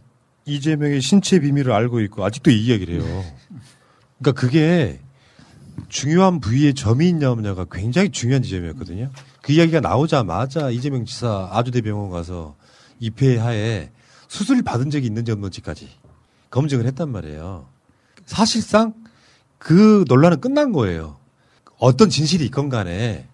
그 내가 서울시 그 시장 비서실장, 비서실 그 여직원도 그 약간 같은 맥락이라고 생각하거든요. 내가 주장했을 때 그걸 입증할 만한 smoking gun이 없는 상태에서 주장만 한다고 되는 건 아닌데 이거를 민사까지 걸어가면서 지속적으로 관종의 역할을 보여주시는 분. 그러니까 이런 이야기를 하면 안 되는 거죠. 신체의 비밀이 점 이야기 하고 이러면서 그러니까 이제 우리들 입장에서 보는 입장에서 한쪽 사람들 아주 일부는 김부선 잘한다 잘한다 하실지 모르겠지만 그 김부선을 응원하는 행위가 결국 정권 뺏기는 행위고요. 결과적으로 말하면 이재명 싫어서 저쪽에다가 정권 내주겠다 하는 사람들이 김 문재인 대통령 지키겠다고 하는 거랑 같은 이야기입니다. 그 김부선의 이야기는 우리 우리 생각에도 일고의 가치가 없는 게 이 한참 논란이 있을 때 우리 방송이 김부선에 대해서 끝없이 다뤘던 적이 있어요. 난방비 같은 거 막 다 뒤져봤더니 이재명 지사가 들락거렸다고 하는 그 시점에 난방비가 제일 적게 나왔어. 처음에 어떻게 주장을 했냐면 이재명이 자기 집에 온다 그래서 맨날 보일러를 들어가지고 전 그 가스비가 많이 나왔다 그랬지. 근데 막상 국회 제출된 거 보니까 가스비가 적게 나왔어. 뭐라고 한지 아세요? 남자는 추운 게 좋다 그래서 보일러를 안 틀었다는 거. 이 정도 되면 비정상이고 내가 보기에 정신 이상한 사람이죠. 근데 지금도 이런 걸로 민사소송을 하고 있는 거예요. 그렇죠. 지금도 앞뒤가 맞지 않는 게 후배들한테 정치 관련해서 얽히지 말아라. 침묵해라. 만약에 뭐 정인이 사건, 뭐 LH 사건, 윤미아 사건에 말을 하면은 거지된다 표현했는데 이 얘기가 무슨 얘기냐면 정치적인 표현하면 연예계에서 어, 매도당하거나 연애 활동 못할 거라고 말했는데 이 사람은 아까 말씀하신 것처럼 그때 당시 낭방비 열사로 한때 인기 최고를 구사했었던 거 아니겠습니까? 그때 당시에는 걔 우리가 가시적인 건 몰랐기 때문에 어쨌든 그럼 자기는 정치적인 발언했을 때 잘 될 때가 있었고 또 이번에는 어 자기가 거짓말을 해가지고 안 되니까 안 되니까 이제 와서 정치적 발언하지 마라 정치에 휩싸이지 마라 이거 자체도 앞뒤가 맞지 아- 않는 얘기를 좀 하고 있다 지금이나 그때나 조 국 장관 소송하고 이, 이 김부선 씨 소송하고 헷갈리시면 안 되는 게 조국 장관 같은 경우는 어떻든 간에 그 가로세요 연구소에서 펀드에 중국 공산당 자금이 들어와 있다. 특정 여, 여배우를 밀어줬다. 이런 객관적인 근거가 없는 얘기들을 방송에서 허위로 했기 때문에 손해배상을 하는 거고 하는 것이고요.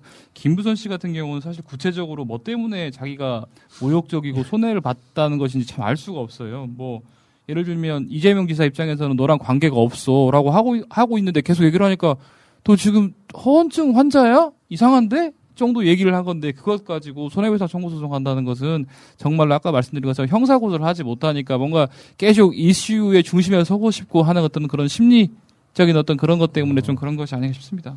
이런 건 있어요. 그러니까 일반 사인 간에 이런 소송을 하게 되면 그냥 미친년 소리 듣는데 언론이 이 사안을 계속 받아주면서 이슈화시키는 측면이거든요. 근데 이런 게 되면 가장 손해를 보는 사람은 이재명일 수밖에 없는 거예요. 이재명 지사를 좋아하지 않거나 일반적으로 이런 거에 관심 없는 사람은 어떻게 생각하게 되냐면 무슨 일이 있었네. 그렇게 생각을 하게 된단 말이죠. 그래서 이제 사회적 논란이 됐을 때는 이런 논란을 제기한 사람은 대중에 대한 A라는 게 있는 거예요. 내가 이걸 주장하기 위해서는 이러이러한 증거가 사실 있다. 여러분들이 봤을 때 이게 그 증거로 보이느냐 안 보이느냐를 내놓아야 되는 거죠. 그게 이런 사회적 논란이 되는 사건에 대한 그 사람의 A라고 생각합니다. 그러니까 박원순 시장님에 대해서도 마찬가지예요. 그 비서가 주장한 것이 사회적 논란이 됐고 고인이 사망할 정도고 이런 상황이었다고 하면 증거를 내놓고 이 증거에 대해서 국민들한테 평가를 받는 과정을 거쳐야 되는 거예요. 근데 이게 없는 상태에서 김부선의 주장만이 계속 언론 사이에 둥둥 떠다니는 거예요. 그러면서 뭐 불륜 전문 변호사니 어쩌네 저쩌네 계속 이미지 깎아먹는 거거든요. 이런 미친 짓을 하고 있는 거죠. 이제 그러니까 김부선도 나름대로 좀 방법을 썼죠. 머리를 썼죠. 중요 부위에 뭐가 있다. 근데 결국 그것도 말씀하신 것처럼 병원 가가지고 검증을 했잖아요. 공개적으로 아무 아무 일 없는 것처럼. 그러니까 이재명 지사 관련된 논란 중에 가장 황당한 게 김무성 건입니다. 맹닭이나 이런 걸 보면은 다른 건들은 그 건을 비틀어서 공격하는 데 쓰는 경우가 있긴 있는데 요거는 정말 밑도 끝도 없는 내가 던진 그 미끼라고 하는 것들을 다 검증을 해봤더니 다 가짜였다면 더 이상 나타나면 안 되는 거죠. 이거 굉장히 심각한 문제 중에 하나거든요. 이재명이 사진 찍어줬다 해가지고 어떤 사진을 공개했는데 그 사진이 어떤 기자의 사진이었어요.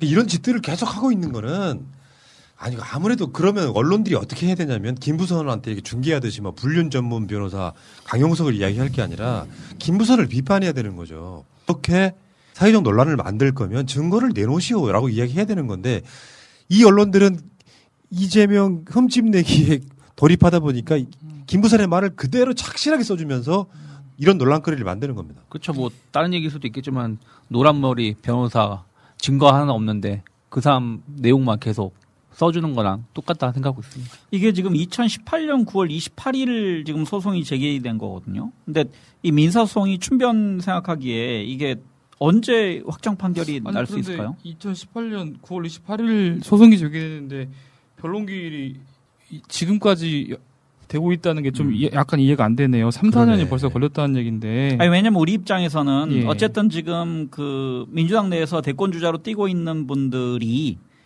누구 하나 이런 외부적인 좀 상처로 휘청거리면 실은 저는 기본적으로 관계를 순망치안으로 봅니다. 그러니까 그들이 같이 뛰어서 건전한 경쟁을 해야지 누구 하나가 이렇게 외부적인 것 때문에 제대로 레이스를 펼치지 못하면 결국은 어, 당내에서 후보 선출 과정에서 조금 어려움이 있다. 그래서 이게 지금 곧 펼치게 될 그 대선 후보 경선 과정에서 영향을 미치지 않을까 이게 좀 걱정되거든요. 바로 그거거든요. 이재명 지사가 김부선을 무고로 고소하지 않는 이유예요. 타이밍이 형사 고소를 이렇게 하게 되잖아요. 그 진실이 가려지는 데는 몇 년이 걸리는데 그 과정에 이 재판 자체가 이슈가 돼버리면 안 되기 때문에 저는 이걸 무시하고 있는 거라고 보거든요.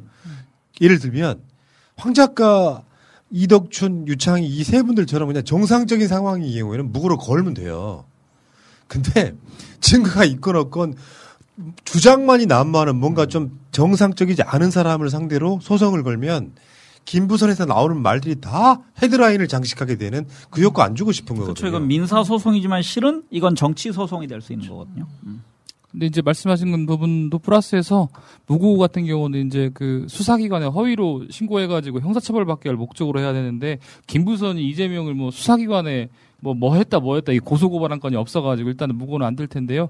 만약에 이제 이걸 계속 이재명 쪽에서 문제 이재명 지사 쪽에서 문제를 삼게 되면 예를 들면 언론들이 뭔가 문제가 있으면 사실을 파악해서 한쪽 편이 말이 맞다고 해주면 되는데 그게 아니라 자기네들이 불리한 것은 그냥 평면적으로 이건 이렇다는데 너는 어때? 이렇게 보도해버리니까 문제가 있는 거죠. 네. 그런 것 때문에 이제 이재명 지사께서 문제를 안- 못 삼고 있는 거로 생각이 됩니다. 그러니까 그거네요. 아까 역시 변호사네. 내가 단어를 착각했네.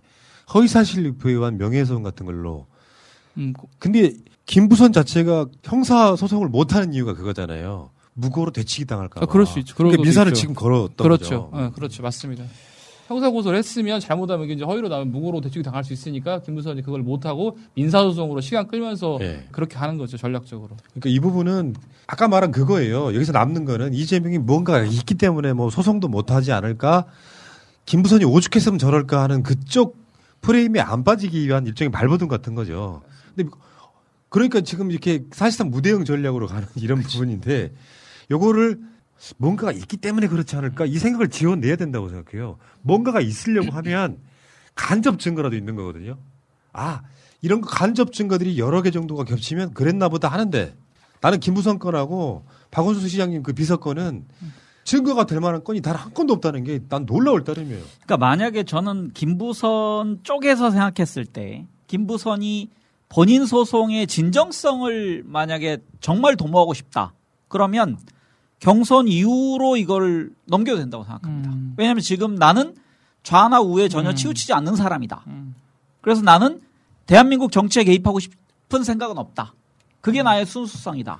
하지만 내가 지금 거짓말장으로 몰렸기 때문에 이분만 내가 억울해서라도 지금 소송을 할 수밖에 없다라는 측면이면 최소한 지금 경선 결과를 보고 그 이후에 정치 일정에 맞춰서 정치 일정에 영향을 미치지 않는 쪽으로 하는 것이 오히려 본인의 순수성을 남들에게 그 입증할 수 있는 방법이 아닐까 생각합니다. 사실 피고 만약에 피고 입장에서도 말씀하신 것처럼 그런 분들 고려해서 대선 얼마 남지 않았으니까 그 대선 이후로 뭐 재판 진행을 하자라고 충분히 말씀할 수 있을 것 같고요. 이런 것 같은 경우 지금 대선 주자한테 대선 주자가 부인하고 있는 상황에서 뭔가 뭔가 잘못된 것이 있는 것처럼 해서 소송을 하고 있는데 이번에 어떤 이런 거를 선례로 삼아 가지고 앞으로는 벌어지거나 이런 것들을 막기 위해서 좀 제대로 낸 재판이 진행됐으면 하는 바람이 있네요. 예. 자, 알겠습니다. 어쨌건 그 이런 상황이다. 상황이 이렇다라는 말씀을 드리는 이유가 이재명이라고 하는 목표를 향해서 막 사냥개들이 침 질질 흘리고 있다가 오 김부선 화이팅! 이 사람들이 자기들은 명목상 조국 장관 지지자야. 이거 어떻게 할래? 강용석은 사실 악마거든요. 이재명 싫어서 강용석을 응원하는 우는 범하지 말라. 전그 이야기를 드리고 싶어서 이 주제를 한꺼번에 가져와 봤습니다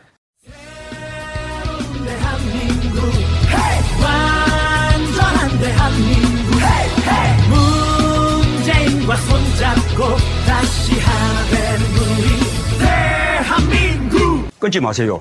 끊지 마세요. 결혼 기념일이라고 남편이 꽃을 사갔더라고. 아, 행복하겠다, 언니. 차라리 돈으로 주지. 먹을 수도 없고, 나중에 버리기도 힘들고 말이야.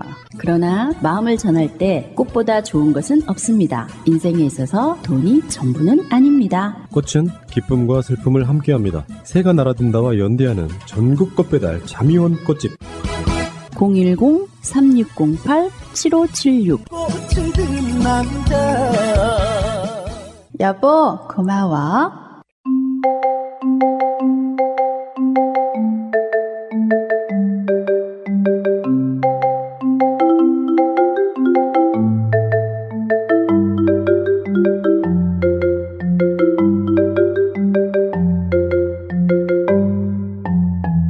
아무 생각 없이 듣는 방송 새날의 네버엔딩 스토리 188회를 시작하겠습니다. 와 반갑습니다. 네, 야 188. 그 정우성 씨 키가 이 정도 되지 않나요? 아 정우성 씨 키가 182 정도 돼요. 그래요? 어 더 큰 줄 알았는데 훨씬 크지 않아요? 미터가 안 돼서 잘 모르겠습니다. 제가 옛날에 같이 알바했었어요. 네. 아, 네. 오, 나 더 큰 줄 알았는데 189, 아니요. 8이 정도 줄 아니요. 알았는데.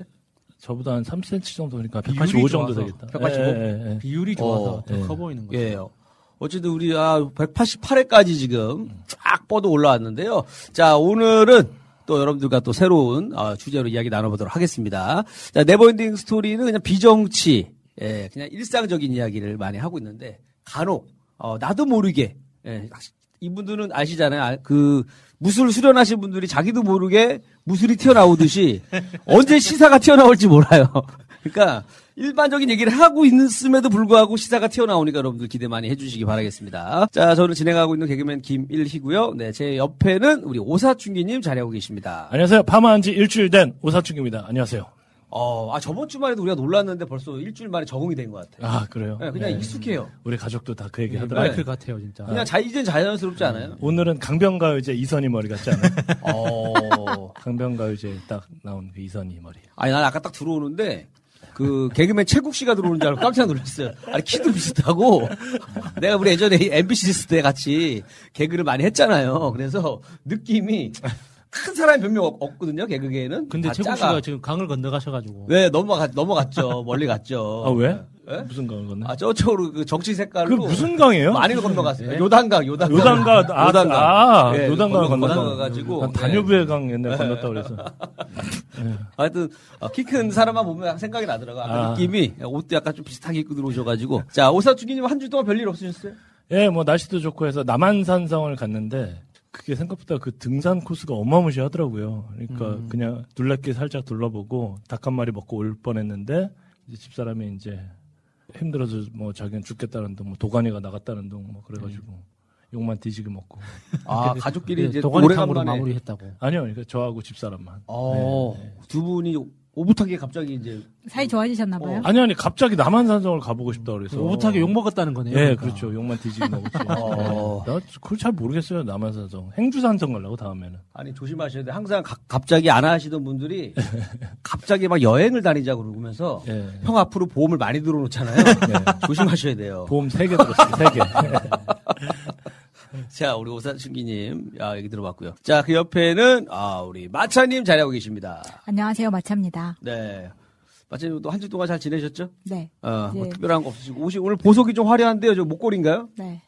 어. 아유, 이번 주에 드디어 오토바이를 팔아야 될 것 같아요. 왜, 왜요? 갑자기, 갑자기 뭐, 갑자기 무슨 오토바이를 판다고. 아니, 오토바이 2년 팔아서 전부터 예? 하려고. 2년 전부터 오토바이 판다고 오토바이. 아, 저희가 무슨 뭐 보배드림도 아니고, 갑자기. 오토바이 팝니다. 어. 네, 2015년식 어, 베스파 프리마베라 빨간색입니다. 네, 한 얼마 정도 생각하고 계세요? 300부터 시작하겠습니다. 300. 그 도색한 지 얼마 안 됐습니다. 아, 전체 도색하죠. 도색 다시. 어, 전체 도색 다 되어 있고. 그 이야기를 굉장히 오랫동안 들었거든요. 예.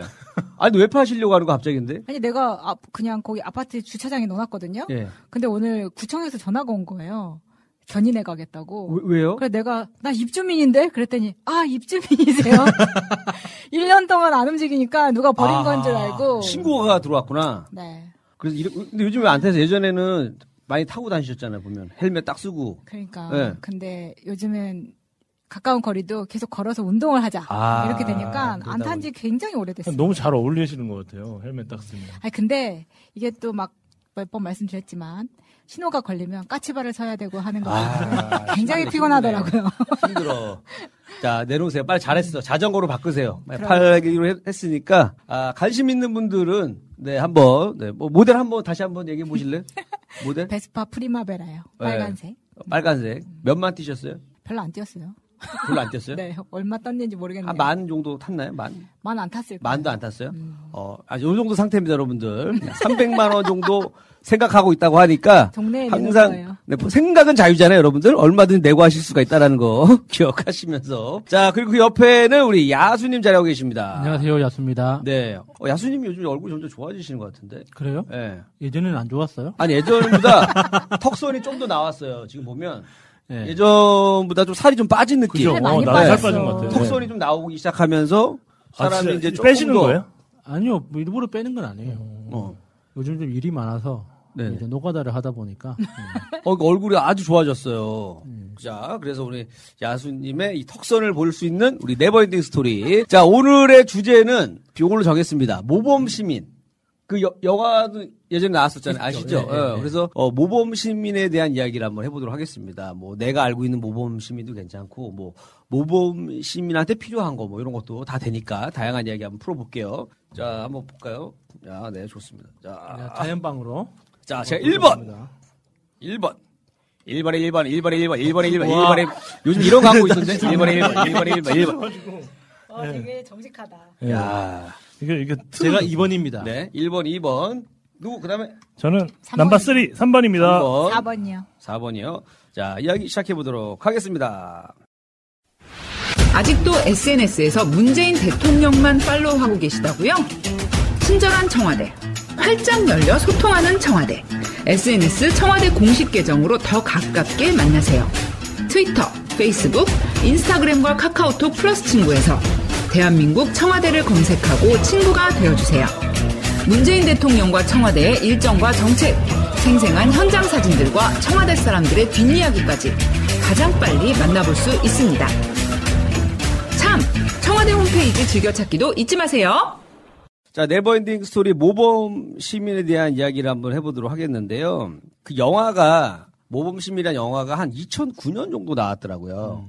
대충 스토리는 아시죠? 재밌잖아요. 어, 어떤 그 남자 주인공 있잖아요. 그 300에 나왔던 그 주인공. 예. 스파르타 하던 그 주인공이 나와요. 그 경호원으로 꼭 나오는 사람. 어, 맞아, 맞아. 그 역할 많이. 하고, 예. 몸 좋고, 뭐 이런 그분인데, 이름은 기억 안 나지만, 그분의 가족이 어떤 강도들한테 암살을 당합니다. 그래서 이 사람은 이제 재판만 기다리고 있는 거예요. 그 애들이 벌 받기를. 근데 한 명은 벌을 받는데, 한 명은 어떻게든 결탁해가지고 빠져나가.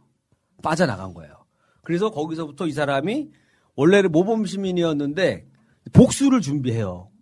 근데 법을 이용해 그 자기를 당하겠던 그 법을 이용해 가지고 그 법을 실천했던 뭐 판사 뭐 이런 애들 있잖아 관련된 애들을 한 명씩 한 명씩 죽이는 거예요. 하여튼 요런 내용인데 그러면서 이제 이 내용이 결국에는 이제 아, 이 법이 잘못되면 모범 시민도 범죄자가 될 수 있구나. 아, 저는 이렇게 받아들였어요. 왜 제목을 모범 시민으로 했을까?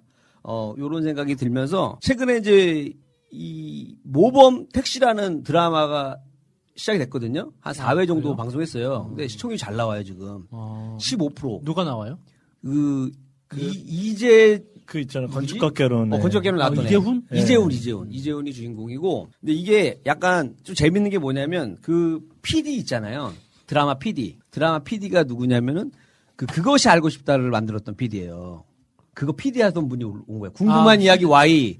그것이 그 알고 싶다. PD 하던 사람이 그쵸, 그쵸. 드라마를 만드는 거예요? 그 PD가 드라마로 온 거예요. 그러니까 이 전에도 다른 드라마를 했더라고요. 그래서 이 약간 범죄물인데 그 저는 이거 이거를 지금 집에서 계속 봤거든요. 사회를 다 봤는데 그 이런 거예요. 이제 약간 재밌어. 택시 회사야. 모범 택시 그 회사인데 일반 택시도 하고 모범 택시도 하는데 모범 택시를 이제 이재훈이 몰고 다니면서 그 악당들을 그러니까 법이 심판을 다 못한 악당들 있잖아요. 사적 복수. 예. 그런 걸 하는데 어떻게 되냐면 그 얘네가 이제 무슨 마포대교나 뭐 이런 다리에다가 죽기 전에 연락 주세요 뭐고 붙여놔요. 택시 회사 이게 있어. 전화를 딱 걸면 이재훈이 가가지고 딱 태우면서 녹음을 해. 어떤 일이 있었나요? 하면 딱 녹음을 해. 그럼 이 사람이 막 얘기해. 그러면서 딱 듣고 있다가 무슨 조그만 오락기계 같은데 앞에다 딱 세워줘. 문방구 앞에 있는 뭐 오락기계가 세워주면 거기서 이제 그 사람이 앉아서 선택할 수가 있어. 복수를 원하십니까? 아니면 이대로 넘어가시겠습니까? 오사춘기 1번. 1번. 1번 하죠. 그러면 거기서부터 이제 복수가 시작이 되는 거예요. 네, 그래서 이제 그러니까 돈도 안 받고 그냥 그 복수를 그렇죠, 그렇죠. 꽁꼬로? 꽁꼬로? 꽁꼬로 하는 거예요. 네. 왜냐하면 이 사람이 어 이재훈도 그런 묻지마 살인 같은 걸 피해자거든. 자기 부모님 죽었어요. 요- 여기에 한이 맺혀 있고 그리고 결국에는 이, 이 법이 엉성하니까 피해자들은 그 고통에서 헤어나지 못하는 거예요. 계속. 그래서 이런 단체가 만들어져서 얘네들이 직접 응징한다. 그러니까 미국 영화 중에 이퀄라이저라고 있거든요. 오, 알아요. 그것도 비슷한 내용이잖아요. 그 덴젤 워싱턴이 워싱턴. 대신 복수를 해주잖아요. 네네. 근데 거기는 한 명이 그랬다면은 요거는 약간 이제 그 택시 회사가 다 이거예요. 아, 힘으로 두 조직인 예, 예. 약간 여러 가지 짬뽕이 돼 있어요. 아, 돈 많으면 그런 거 하나 만들고 그러니까 싶어 진짜. 약간 판타지 같은 느낌이 약간 있네요. 그, 네. 그 킹스맨의 예, 예. 킹스맨의 좀 저기 허접한 버전. 어, 그죠? 아 돈을 모아야 되는 벌어야 되는 이유가 생겼네 들어보니까. 그런 거 하면 돼. 킹스맨처럼. 우리 약간 그런 거 한번 해봅시다. 그래서 이제 이 사람들 잡아 잡아가지고 강력범죄자들을 저기 어디 지하에다가 또 다른 감옥에다 가둬요. 어. 따로 가둬. 그래서 그 태영청이 따로 있고. 뭐 그런 것도 그렇죠, 그렇죠. 근데 일단 걔네들을 그 법이 법에서 다 심판 안 한 법을 또 받게 하는 뭐 그런 건데 왜 사람들이 이거를 좋아할까 가만히 보니까 한동안 이런 드라마들이 좀 많이 없었던 것 같아. 그죠? 거기다 사랑 이야기가 예, 많았었잖아요. 예, 예. 근데 약간 이런 좀 사회적 범죄 음. 여기서 다뤘던 거는 뭐- 뭐냐면 최근에 다뤘던 게 이제 장애인 그 취업으로 해가지고 그 장애인분들 더 괴롭히고 돈도 안 주고 뭐 이렇게 하는데 관련된 데가 많아요. 그래서 경찰도 관련돼 있고. 그러니까 우리가 그동안 뉴스에서 봤던 것들을 다 사건화 한 거예요. 그러니까 오히려 그 장애 장애인분이 도망을 갔더니 경찰이 잡아가지고 다시 또 업소한테 갖다 줘. 어, 그 이런 사건들 그리고 학원 폭력 뭐 이런 여러 가지 사건들을 직접 해결하는 거예요. 그래서 야, 나는데 왜냐면 이게 스토리가 그렇게 막 되게 탄탄하지 않아요. 그러니까 빈센조 드라마는 되게 잘 만들었거든요. 그거는 딱 돈이 들어간 느낌이 나. 송중기 나오는 거.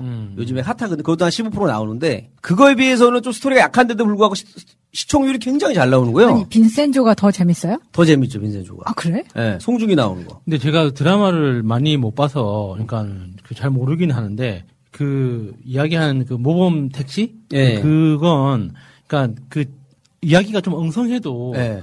그 전제 조건 자체가 굉장히 재미있을 것 그쵸, 같긴 그쵸. 해요. 좀 후련한 게 있어요. 요즘 우리 사회적으로 바라보는 예. 사람들이 이제 보고 있는 예. 것들이 이게 옳지 않다는 건 아는데 그게 깔끔하게 해결되는 그런 게 많이 없잖아요. 음. 네, 맞아요. 그러니까 그걸 어떻게 대리만족할 수 있는 어. 그런 게 있나 보네요. 그래서 시국이 잘 나오는 것 같더라고요. 나는 예전에 그, 그 생각 안 나면 군- 넘어가세요. 군사불체. 네. 군사불체 뭐지? 네, 네, 네. 군사불체. 아, 나 두사불체. 뭐- 아, 두사불체. 두사불체 맞아, 어, 맞아. 네, 두사불체에서 학생이 되잖아, 개두식이. 네. 근데 선생님한테 막 개기니까 얘 가서 뒤지게 패버리잖아요. 네.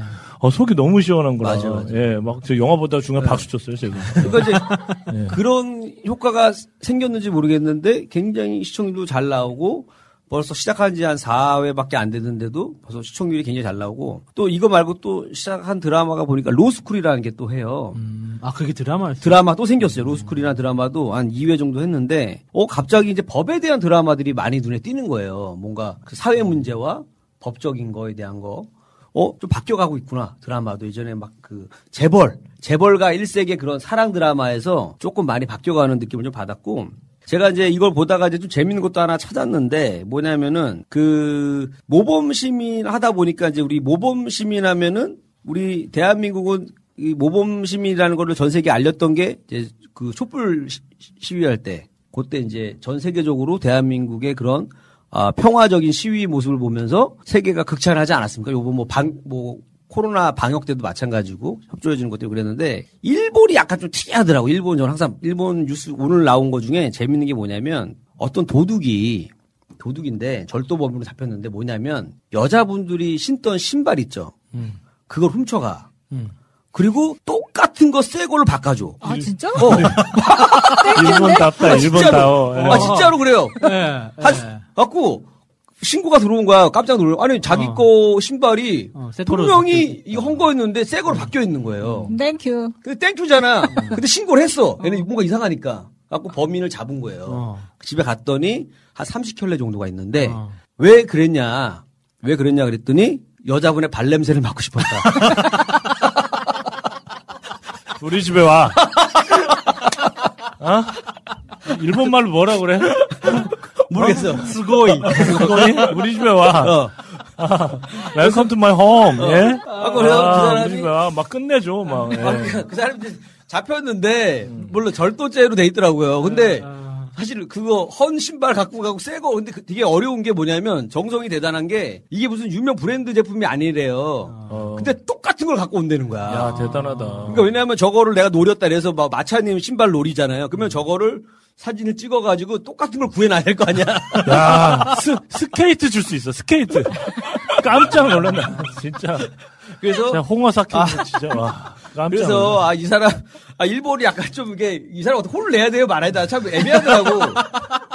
나는 선처를 바랍니다. 제 개인적인 입장은 좀 선처를 바랍니다. 일본 우리 어, 일본 재판관 분들 좀 선처를 바라겠고 그 다음에 이제 중국이 또 재밌는데 중국은 근데 그게 있어요. 이제 모범 시민 아까 내가 쳐보다가 중국 사람들이 관상에 대한 게 있더라고요. 관상.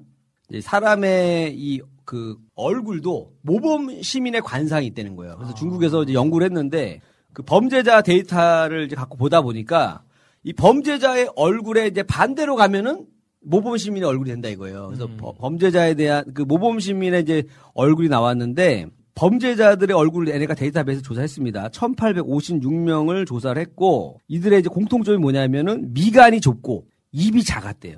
그러니까 미간이 좁고 그러니까 여기 여기 여기죠. 예, 여기가 예. 좁고 범죄자가? 네, 여기가 좁고 범죄자. 입이 조그마다.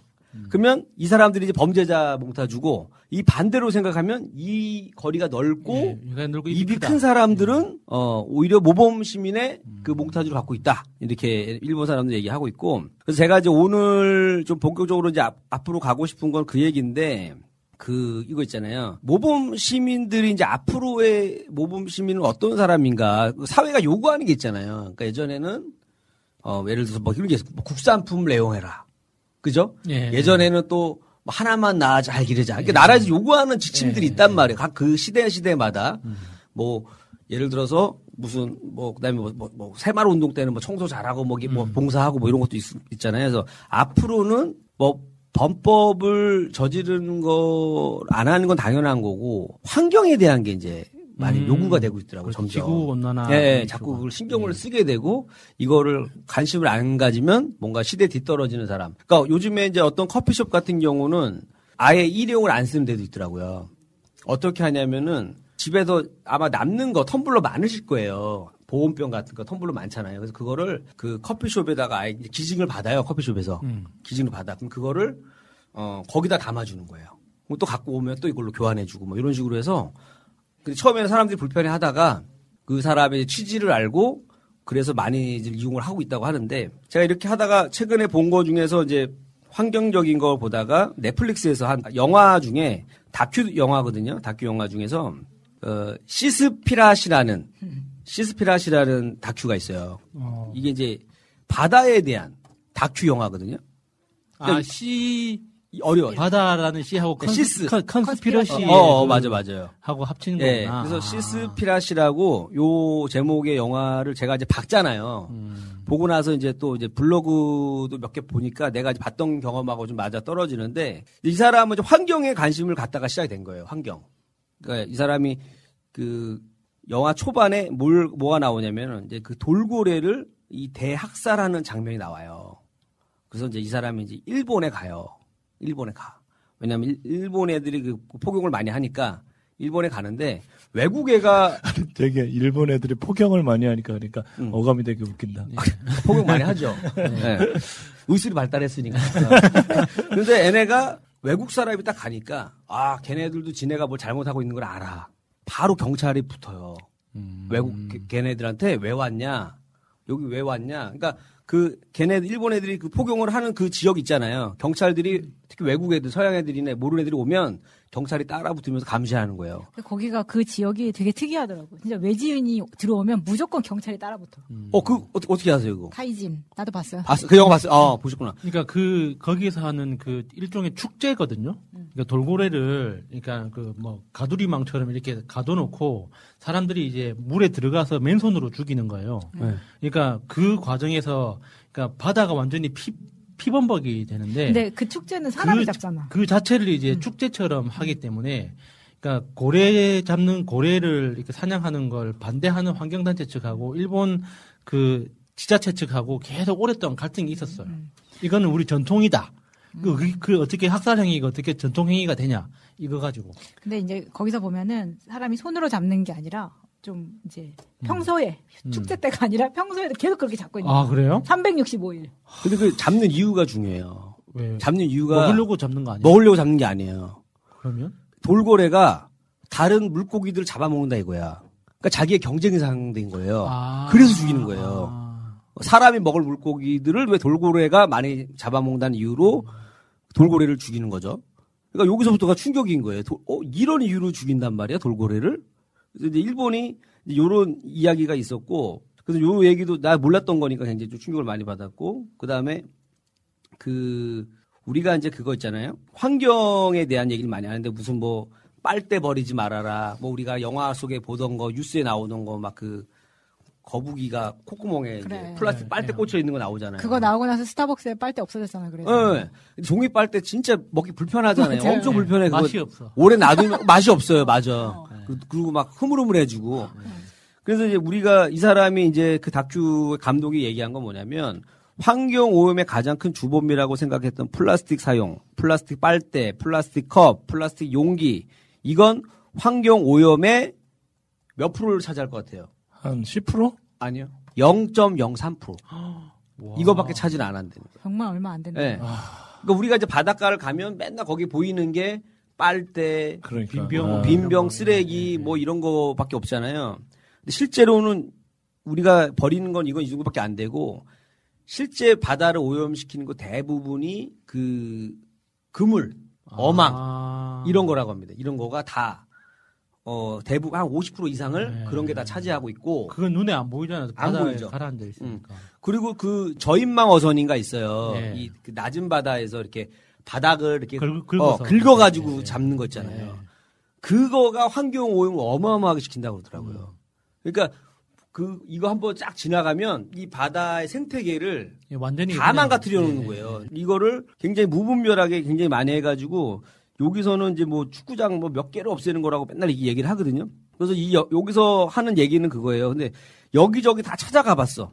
찾아가서 막 인터뷰도 하고 해보는데 환경 단체 가서도 막 물어보고 하면 얘네들도 뭐 답이 없어요. 특별한 거 없, 얘기를 안 해주고 거, 기에서 얘기하는 것 중에 이게 있었어요. 결국에는 뭐냐면 물고기를 먹지 마라. 결론이 그거예요. 환경 지키고 싶으면 물고기 먹지 말아였었어요. 아, 또 그러네. 예. 그리고 실제로 이제 막 거기 그 돌고래를 사냥 안 한다라는 뭐 마크가 있어요. 마크를 있는데 이제 그 마크가 있으면 우리가 믿고 먹잖아요. 얘네들은 뭐좀 착한 어업을 하는 사람들이야 믿는데 그 마크 자체도 돈 주고 사고 팔아요. 그 참치캔에 붙어 있는 어, 붙어 있는 거. 그 마크. 어. 주식처럼? 예, 어? 주식처럼? 그쵸, 그쵸. 사고 팔 듯이. 어, 팔, 아니, 그러니까 이 마크를 그냥 스티커 사다 스티커, 붙이는 스티커. 그 인지, 인지세 같이. 아, 어. 아. 아, 무슨 공에 나오면 그, 그 하듯이. 그렇죠. 그러니까 교통유발 부담금 이렇게 내고 이렇게 그런 거 마치. 그런 것처럼 진짜 뭐 돌고래를 뭐 보호해서 이렇게 엄격한 기준에서 주는 게 아니라 그냥 야 뭐 했으니까 야 스티커 하나 사야 되니까 얼마 드릴게요 이거예요 거래를 하더라고 요 그래서 야 이게 우리가 알고 있던 이 환경이 이게 시민들한테만 계속 이렇게 강요를 하잖아요 근데 실질적으로는 이게 아니다 이게 지금 이 자본주의로 인해서 완전히 바다가 엄청 망가지면서 그 사람들이 하는 얘기가 좀 기, 기억에 남는 건 그건데 우리는 바다에 상어가 있는 걸 무서워하는데 정말 무서운 건 뭐냐 바다에 상어가 없는 게 무서운 거다. 아, 그 얘기를 하더라고요. 그렇구나. 그게 더 무서운 거래요. 왜냐하면 이게 어느 한 집단일 지금 얘네 참치나 참다랑어가 되게 비싸잖아요. 그걸 계속 잡아가고 위에 상어나 고래를 계속 잡아가다 보면 이 생태계가 다 예, 망가진대요. 예, 예, 예. 망가져서 앞으로 한, 한 몇십 년 뒤에는 바다에 어, 생물이 안 살고 그, 그거로 인해서 이 뭐 기후 변화가 일어나고 굉장히 음. 큰 피해를 줄 거라는 경고를 하거든요. 그래서 야, 다음 주에 참치집에서 밥 먹으려고 했는데 그거 다른 아니 거 그것까지만 먹어야겠네. 드시면 돼요. 그것까지만 다른 거 드시고 먹어야겠네요. 금 뿌린 거. 어, 이제 안 먹는다고 해서 크게 바뀌지는 않아요. 고등어로 바꾸겠습니다. 어, 근데 이제 알고만 계시라고 일단 뭐 이제 우리가 노력한다 크게 바뀌지 않겠지만 그 예전에 우리가 그런 것도 있었잖아요. 그 뭐 우리 뭐 전기 그 이명박 정부 때 그래서 전기 아껴 쓰라고. 어, 맞아. 블랙아웃. 우리 집에서 가정에서 전기를 아껴 썼어야 되는데 전기가 모자른다 그랬잖아요. 그때 야구하다가 나갔어요, 전기가. 그 야구 경기를 하다가 뚝 그냥 라이트가 꺼져 버렸다니까. 근데 이제 그 당시에 내가 알기로도 왜냐면 그 우리 가정집에서 쓰는 그 전기가 전체 전기에 차지하는 비율이 굉장히 적, 적은 걸로 알고 있거든요. 근데 그거 아낀다고 부자 되는 게 아닌데 왜냐면 그 당시만 해도 산업 전기를 너무 싸게 하- 해주다 보니까 외국 업체들이 한국 와서 사업을 해요. 예, 맞아요. 다 전기로 쓰면 예, 되니까 예, 한국 예. 전기가 싸니까. 그래서 오히려 어 걔네들이 이제 저기 뭐 발전차로 이렇게 뭐 자- 전기를 만들어 가지고 한전에다 팔아. 팔아요. 전기를 팔아요. 네. 그러니까 오히려 전기를 팔아서도 돈은 돈대로 벌고 또 싼 전기 쓰고. 그러니까 되게 구조를 이상하게 만들어 놔가지고 그래서 나는 그때 사실은 막 블랙아웃 얘기도 나고 한 것도 그때 이제 아 얘네들이 원전을 더 짓고 싶나 보다. 저 핑계로. 아, 또 그러네. 어, 예. 뭐가 좀 원전을 짓는 명분이 생긴 거잖아요. 이상하게 전기를 고갈시킨 다음에 그래서 갑자기 전, 그 이후로 무슨 전기가 모자란다 이런 얘기는 없었으니까. 그래서 이제 우리 모범 시민들한테는 앞으로 이제 이런 환경적인 것도 좀 당연히 우리도 지켜야겠지만 우리 시민뿐만 아니라 기업인들도 좀 환경에 대한 거를 좀 생각을 해야겠다 이 생각을 많이 했습니다. 그래서 바다를 내가 그 밑에를 보지는 않았지만 그 다큐를 보면서 내가 몰랐던 것들을 너무 많이 알게 돼가지고 어쨌든 여러분들 어, 제가 느낀 모범 시민의 자세는 아, 이런 걸 보고 듣고 이제 사람들한테 좀 알리는 게 어, 시민의 자세지 않을까 해서 저는 제 얘기는 여기까지입니다.